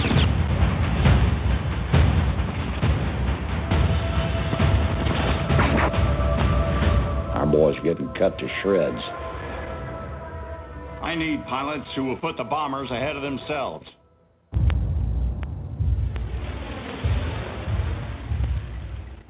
When we came under your command, Colonel, you stated very clearly that we would never find Negroes who could pass a pilot's exam, make it through flight school, survive basic combat. We've done all of that. I don't believe your boys have scored a single aerial kill. It's damn hard to shoot down the enemy a hundred miles behind the front lines. What we do, how well we do it, does it matter? And you all thought what? You'd sign up, and that'd be the end of a hundred years of bigotry. Get your head up, son. You're fighter pilots. We have a right to fight for our country, the same as every other American. We will not go away. I can't afford the kind of losses my bombers have been suffering. Can you help save lives? If you get us new planes, we can help your boys. Nothing's difficult. Everything's a challenge. Through adversity to, the stars. From the last plane to the last bullet to the last minute to the last man, we fight. We fight. We fight. We fight. We fight. We fight. At all costs, you protect the heavens. Fighters, four o'clock. Stay with the bombers. One bomber, that's ten men. We count our victories by the bombers we get to their target. By the husbands we return to their wives. By the fathers we get back to their children.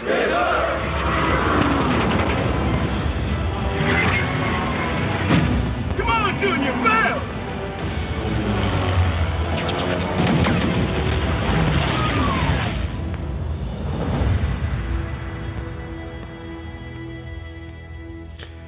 Uh, I think that's ended now. I should just say, by the way, uh, I haven't seen this film, but I, I, I do intend to try and, and get this or watch it because uh, here in the UK on uh, a Channel 5, uh, there's been a series called Heroes of the Skies. And if you can watch episode 4, it's about the uh, Tuskegee, if you pronounce it, uh, airman. And the the chap who did this series really great, and um, he actually said that um, it wasn't known that this was uh, a, a, group of pilots made up of black airmen because uh, uh, at the time this was quite a difficult thing to get over. And one of the things that made them stand out and, and really uh, get the admiration of all the bomber pilots was that they stuck with the bombers, didn't go flying off as soon as they saw a flight of German fighters up in the sun. Uh, so they protected them more. And apparently it was only when one the bombers uh, had to make a, a um, because of an engine failure, a landing at their base and got out. And it was only when they were greeted with all these uh, black pilots that they even knew that this uh, thing, uh, the, the the whole wing of uh, airmen were black. Uh, made that into the American papers, and from then on they were heroes, and of course known for the red tail markings on their plane. So if you can get to watch it, it's a Channel Five Heroes of the Sky, and it was the episode uh, four, which was the one that uh, covered it. So I, I do uh, recommend that. It's Lord Ashcroft uh, KCMG, uh, who was talking about it. Yeah, he did another series where he was talking about pilots of the First World War and talked about some great ones. So absolutely thrilling stories there. Uh, and I am looking forward to it. But I can see, as you said, Darth, listening to that trailer, you know, it's a little bit, um, you know, of the stirring dialogue that they perhaps need to put in. Uh, I got a feeling from that it was a little bit like the Memphis Belle, but maybe uh, not. Um, uh, do you want to make any more comments about that? We've got. Um, oh, he's dropped off again. Um, oh, I thought it was. Uh, it's Perry that's back. I thought it was Jeff that might have come back on audio. So, um, any any more comments you want to make on that film, uh, Darth, before we we find out uh, any more from other people in the room, and then I may have a little say myself. Um, not really on that film. Okay. Well, I'll tell you what. Let me mention something that I was going to mention that you may have. We've we've talked about from the mind of George Lucas, uh, and you can't really uh, really separate the man from things. Uh, and of course, one of the things that he's done um, is he's also become uh, one of the the biggest uh, people to donate to charity. Um, philanthropy or whatever, however you pronounce it. Um, he's decided, w- along with uh, some of these other people that uh, are big Americans, the Giving Pledge, you know, the Bill Gates and the Warren Buffetts of this world, to give away half of his fortune in his lifetime. He gave an awful lot to his uh, old university, of course, to to uh, create things. So it's certainly, you know, um, George Lucas announced on September the 19th, 2006. Uh, sorry, his whole college announced he'd given between 175 and 800, uh, 180 million to his uh, old school, the largest single donation to USC and the largest gift to a school, film school anywhere. Um, and um, really, you know, the the the man who I believe has is it three adopted children. He's uh, you know he's he's obviously realised that uh, he's as well as having achieved a great lot has had a, a very fortunate life, and he's trying to plough back some of that into the people. And of course, there are lots of awards that he's received, but um, we are talking mainly about the man. Uh, Ian, do you, before I go, do you want to have any more say, or um, should I go next? And then we'll see if if uh, if Jeff doesn't come back in the room. I think everybody will have had to say. We've got Cybob and Mike, but not on audio. And Perry uh, may want to come in. You can put Perry put in text if you want to come back in.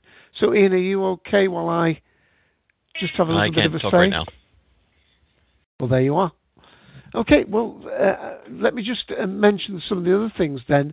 Uh, the the page that I had open uh, also uh, mentioned quite a bit about. We've talked about his films and we've we- we've kept pretty much to that, but he's done a number of short films as well, and on on television, of course. Uh, the, I don't know what to say them, but Ewok Adventure, Star Wars Droids. Um, Young Indiana, uh, Young Indiana Jones Chronicles, um, the OC, uh, Star Wars, the Clone Wars. In actual fact, I never actually played that clip because uh, it, it was uh, I'd mislabeled it somehow. Let me play the. Let, let's hope I'm not playing the right one this time. Here we go.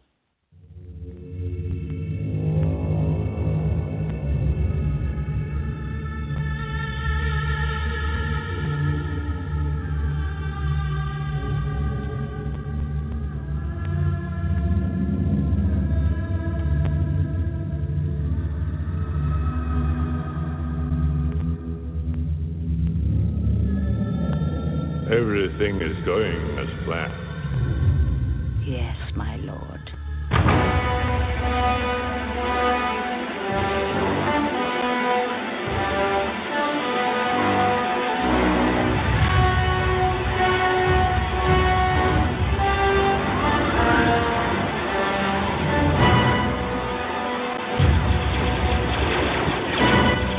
Anakin, we are vastly outnumbered. Now it's your turn, Master. Oh dear. Is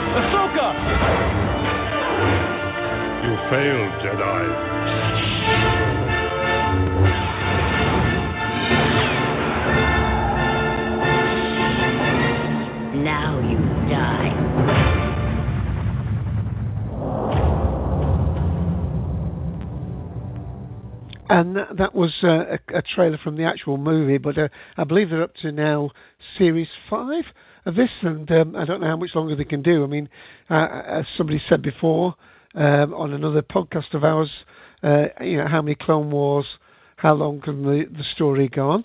Very successful. I should just mention as well, one of the collective, uh, Logan, has actually interviewed uh, one of the guys that's one of the voice people on that, whose name escapes me um, at the moment. Uh, just to say, by the way, that um, uh, Logan, hopefully, his Media Outsiders should be back on tonight. His his call ID eight one eight six five. He's going to be talking about Skyfall, Lincoln, and Lego Lord of the Rings at 10 p.m. Eastern Daylight Time. No, that's not much use to those people listening to the recording at a later date, but he does do his calls every Sunday at 10 p.m. on TalkShoe. Um, so I don't really think I've got an awful lot to add other than the fact that um, you know uh, his contribution to films is great. Uh, I mean, he's not just a director, writer, occasional actor, cameo appearances in Indiana Jones and the Temple of Doom, um, and in Hook, Beverly Hills Cop. We haven't mentioned, but uh, that's because he, he just has little uh, parts in that. And here, Star Wars Episode Three: Revenge of the Sith. He's in all four categories of um, director, writer, executive producer, and actor. And um, pretty much, um, along with Steven Spielberg, as I said, you know, uh, they they um, were really. I don't know whether they're equal in talent, equal in contributions, but we may well discuss that at some point when we do do Steven Spielberg as from the mind of.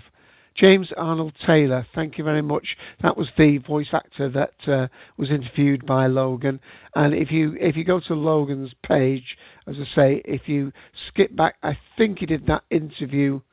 Ooh, must be um, a year ago now, and um, it was a really great uh, show and interview, and he really enjoyed being on that show with um, with Logan. Okay, well, I think uh, I can't find the actual episode. Um, no, I can't find which episode it was, but if you check his page, I'm sure you'll find it. Um, well, Ian, I don't know whether you can come back on audio at the moment. You were unable to do so in the moment. While we Yes, just I wait am. to see if. I'm available Okay. Uh, Sorry, let me just baby time. okay, it's absolutely fine. Just to let's say that next week uh, our topic is uh, stars. Uh, sorry, shows that get their uh, get the quick hook. And we're talking about shows that get cancelled too soon. And just to mention, by the way, is a topic that we have uh, touched on before, so it is a revisitation in a way. Uh, if you want to know, uh, listen back, listen back to Cult and Collective Podcast episode 83, which we did in January 2011, where we were talking about shows that were cancelled too soon. Course, there have been new shows since then, but you may want to give a little listen back to that. Please also remember, if you're listening to these uh, Sunday shows, that if you don't subscribe to us on iTunes, we do put midweek episodes up. Uh, currently, the last midweek episode is um, an interview, an interview that we did. Uh, that I did in actual fact, uh, it wasn't available with uh, Michael, Michael from the Tin Dog podcast, on the author of his new book, Astrology. So I do recommend that you give that a listen. Um, and um, hopefully there will be another interview going up uh, in a couple of days' time, and that's the interview I did with uh, Rebecca Housel, who's uh, known as the uh, pop culture professor, and who has written some books about uh, vampires and other cultures. She wrote uh, True Blood and Philosophy, Twilight and Philosophy, X Men and Philosophy, and uh, she's written a, a, collection of essays on film adaptations. And I've done that interview, just finishing the editing, and that should be on. And of course, look out for uh, our continuation of series two uh, of Luther, our um, commentaries that are all available, the ones we've done so far, on Zarban.com. Oh, and it was episode, what, 28? Uh, 108. Uh, 108, episode 108. Yes. Yeah. Okay. I think it was uh, March of 2011. Brilliant. Brilliant. that was, that was a lot of us were there for, weren't we? Yeah, we were indeed, and uh, the guy was uh, giving us some real off the cuff impressions. You know, it really was uh, one of Logan's uh, best. Uh, he did an interview with a chap who plays Superman, or does Superman outside Mann's Chinese Theatre. I think I'm not sure whether it's still allowed there. That was another of his great shows. So uh, uh, do check those out. Okay, Ian, I'm going to hand back to you because uh, Jeff uh, was hopefully going to make it back on the audio. Uh, has not been able to do. Ken's audio has dropped out, and uh, Perry has already said that he's done. So I think anybody who does have any comments, they can do so as we say our goodbyes. Yep. I just wanted to add that uh, I I, uh, I love Willow as well as a movie, and um, it was always a great sense of pride because uh, back when Willow came out, there hadn't been that many like popular movies that had been filmed on you know in part at least on location in New that, that the public were really aware of um, or at least I wasn't. And so it was a great sense of pride knowing that this, this movie that I liked and had seen, uh, I could say, oh, someone that was filmed in New Zealand. Now it's just like, so what? All of Lord of the Rings is being filmed there. It's like, ah, well. but it was fantastic. It was like, oh, cool, you know.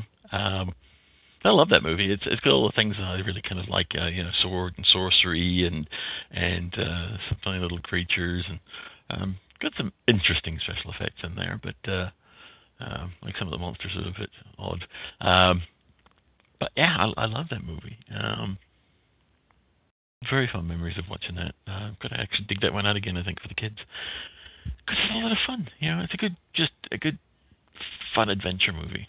Um, and you know, Val Kilmer's kind of cool in it, as well as I, I think one of the things that, that I like about it is that uh, that he, you know he's this hero that's not really you know, he's a bit of a um, bit of a goofball kind of hero that's you, know, you can't really take too seriously. And uh, I think it was a great character.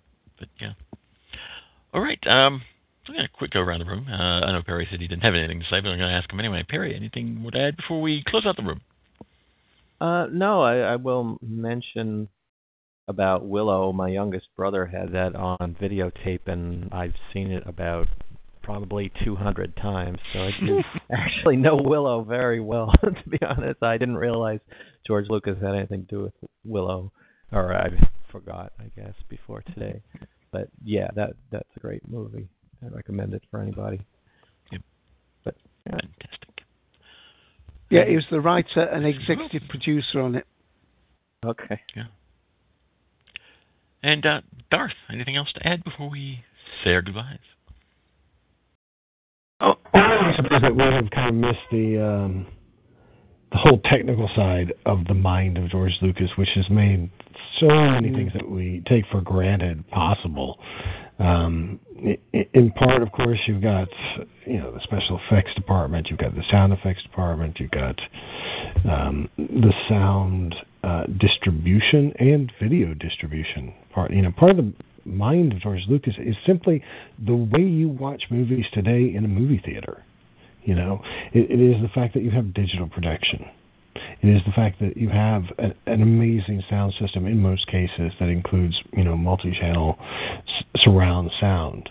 Um, almost all of that has everything in the world to do with George Lucas.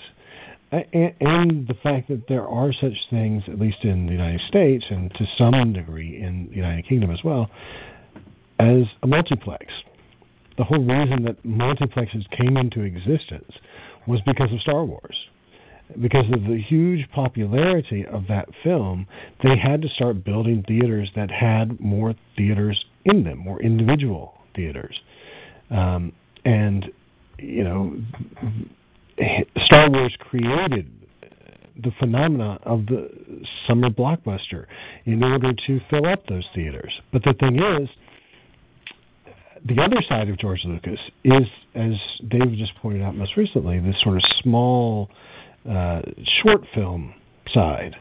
Um, and, and the great thing about having a multiplex is, all right, you've got enough to accommodate things um, when it's summertime and when everybody in the world wants to watch whatever the newest crappy popcorn film is. But then, what do you do in November? What do you do in February? Well, you got all this space, so that means there is now an exhibition area for smaller films, for films that really wouldn't make it in July. You now have a place to put these smaller films, and you know, independent filmmaking as a genre has exploded because of George Lucas. Because not only is he supportive directly of a lot of projects that we'll never know about because he just gives people money, he has made it possible for there to be a platform to exhibit this stuff. And and that that's an extraordinary thing. I mean, he has fundamentally changed the nature of the film business. And and so all these little criticisms about oh he should stop messing with Star Wars, he's messing with my childhood, all that is just crap because it shows a fundamental lack of understanding of what it is George Lucas is about. Yeah, and, and I would think as well as that there's so many directors just didn't have that latitude to uh, you know do things with their product. I mean, I'm sure I remember 10, 20 years ago, so many cases where the director wanted to put out a director's cut and the studio wouldn't let them, and they had to fight for it.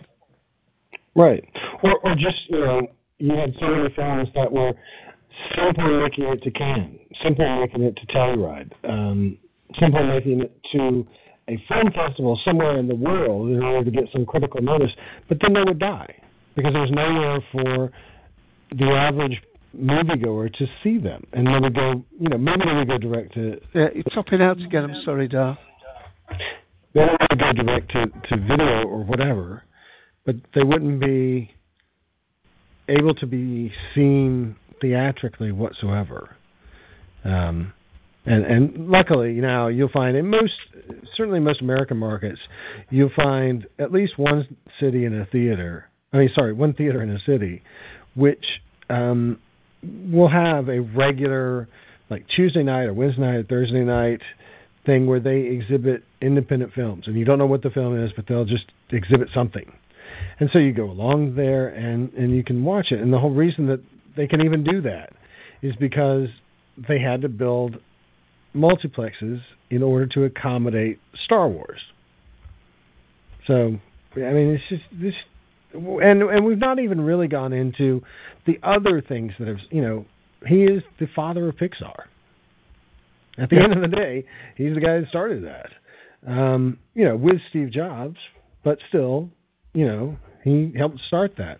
He and and we haven't talked about you know Lucas Education, everything that he does for um, education, primarily in the United States, of course, but still, you know, the way that he's leveraging media in order to better educate kids is a big deal. Um, and you know, we haven't talked about his impact on the video game industry, which is, you know, again, pretty freaking huge. I mean, LucasArts as a as a video production, a video game production house is or was one of the hugest ones around. You know, and, and it's not been all about um, just sort of repackaging the, the Star Wars franchise in a video game form. It is in part about that, but it's also a lot of it about, you know, pushing the boundaries. There are a lot of LucasArts games which have nothing to do with Star Wars, but which are well regarded within the um, video gaming industry, like Grim Fandango, like you know Monkey Island, like whatever. Um, and so the the influence that he's had on that industry is sort of analogous to the uh, influence he's had on the film industry because again he's always striven to push out the boat and to do innovative things which is great Okay. Yeah, I uh, briefly I mean, covered I some take that things, but yeah. in my own way, and not so, um, yeah, thorough. I glossed over everything, pretty much. but I'm good at that, right? Right? Yeah. Sorry, Dave. Yeah, Shallow's his middle name. Yeah, exactly. Exactly. But I, do- I do take your point. But uh, uh, I mean, we always say we cover what we do with those people on audio, and uh, I, although we certainly haven't gone into any depth of any of those things, I did at least briefly mention his uh, phil, phil, phil, can't say it philanthropic uh, nature of his contributions towards certainly film education. But um, I mean, I mean, to sum this man up in let's face it, we've been two and a half hours, but half an hour of that was our intro and news and Bond news and Doctor Who news. So in less than two hours to try and cover, you know, you know, a man's career, uh, there's no way we could have covered it all. Um, and uh, maybe we're also going to mention when we, we do do from the mind of uh, Steven Spielberg, some weeks or months probably will not be down until the new year sometime. But um, this is uh, this is, and also we, we, we do from time to time, uh, you know, contribute. Just talk about the actual work contributions of these men. But uh, your point is well taken, Darth. Um, I think at this point in time, uh, we perhaps need to uh, end today's show. Before my marriage ends. She's already been in twice saying, Are you done yet? all right. Uh, thank you all for joining us and uh, listening in, of course, too. Um, and of course, you'll catch us next week, same bat time, same bat channel, uh, where we will be talking about shows that, shows that got the quick hook. Yeah. Funny that. Yeah. I think we should have got the hook long ago, Dave. But hey. but yes, uh, like Dave said, we've we've kind of covered this in a way before, but. Uh, I like to think of this one as we just get to talk about all of them and why the bad ones got pulled. Um, the last the last topic was was more along the lines of the ones that you know really kind of didn't necessarily deserve it or deserve to have a, a little more exposure before they got uh, choked out. So yes, we'll be talking about the good and the bad, but that's next week. All right, Dave, ready to go? Yeah, can you play the clip or not? Oh, yes, I can. All right, until next time, it's goodbye from Mr. Dave AC. It's goodbye from Ian. Is it Howard? The duck? No. Ian, Sixth Doctor. Goodbye, everybody.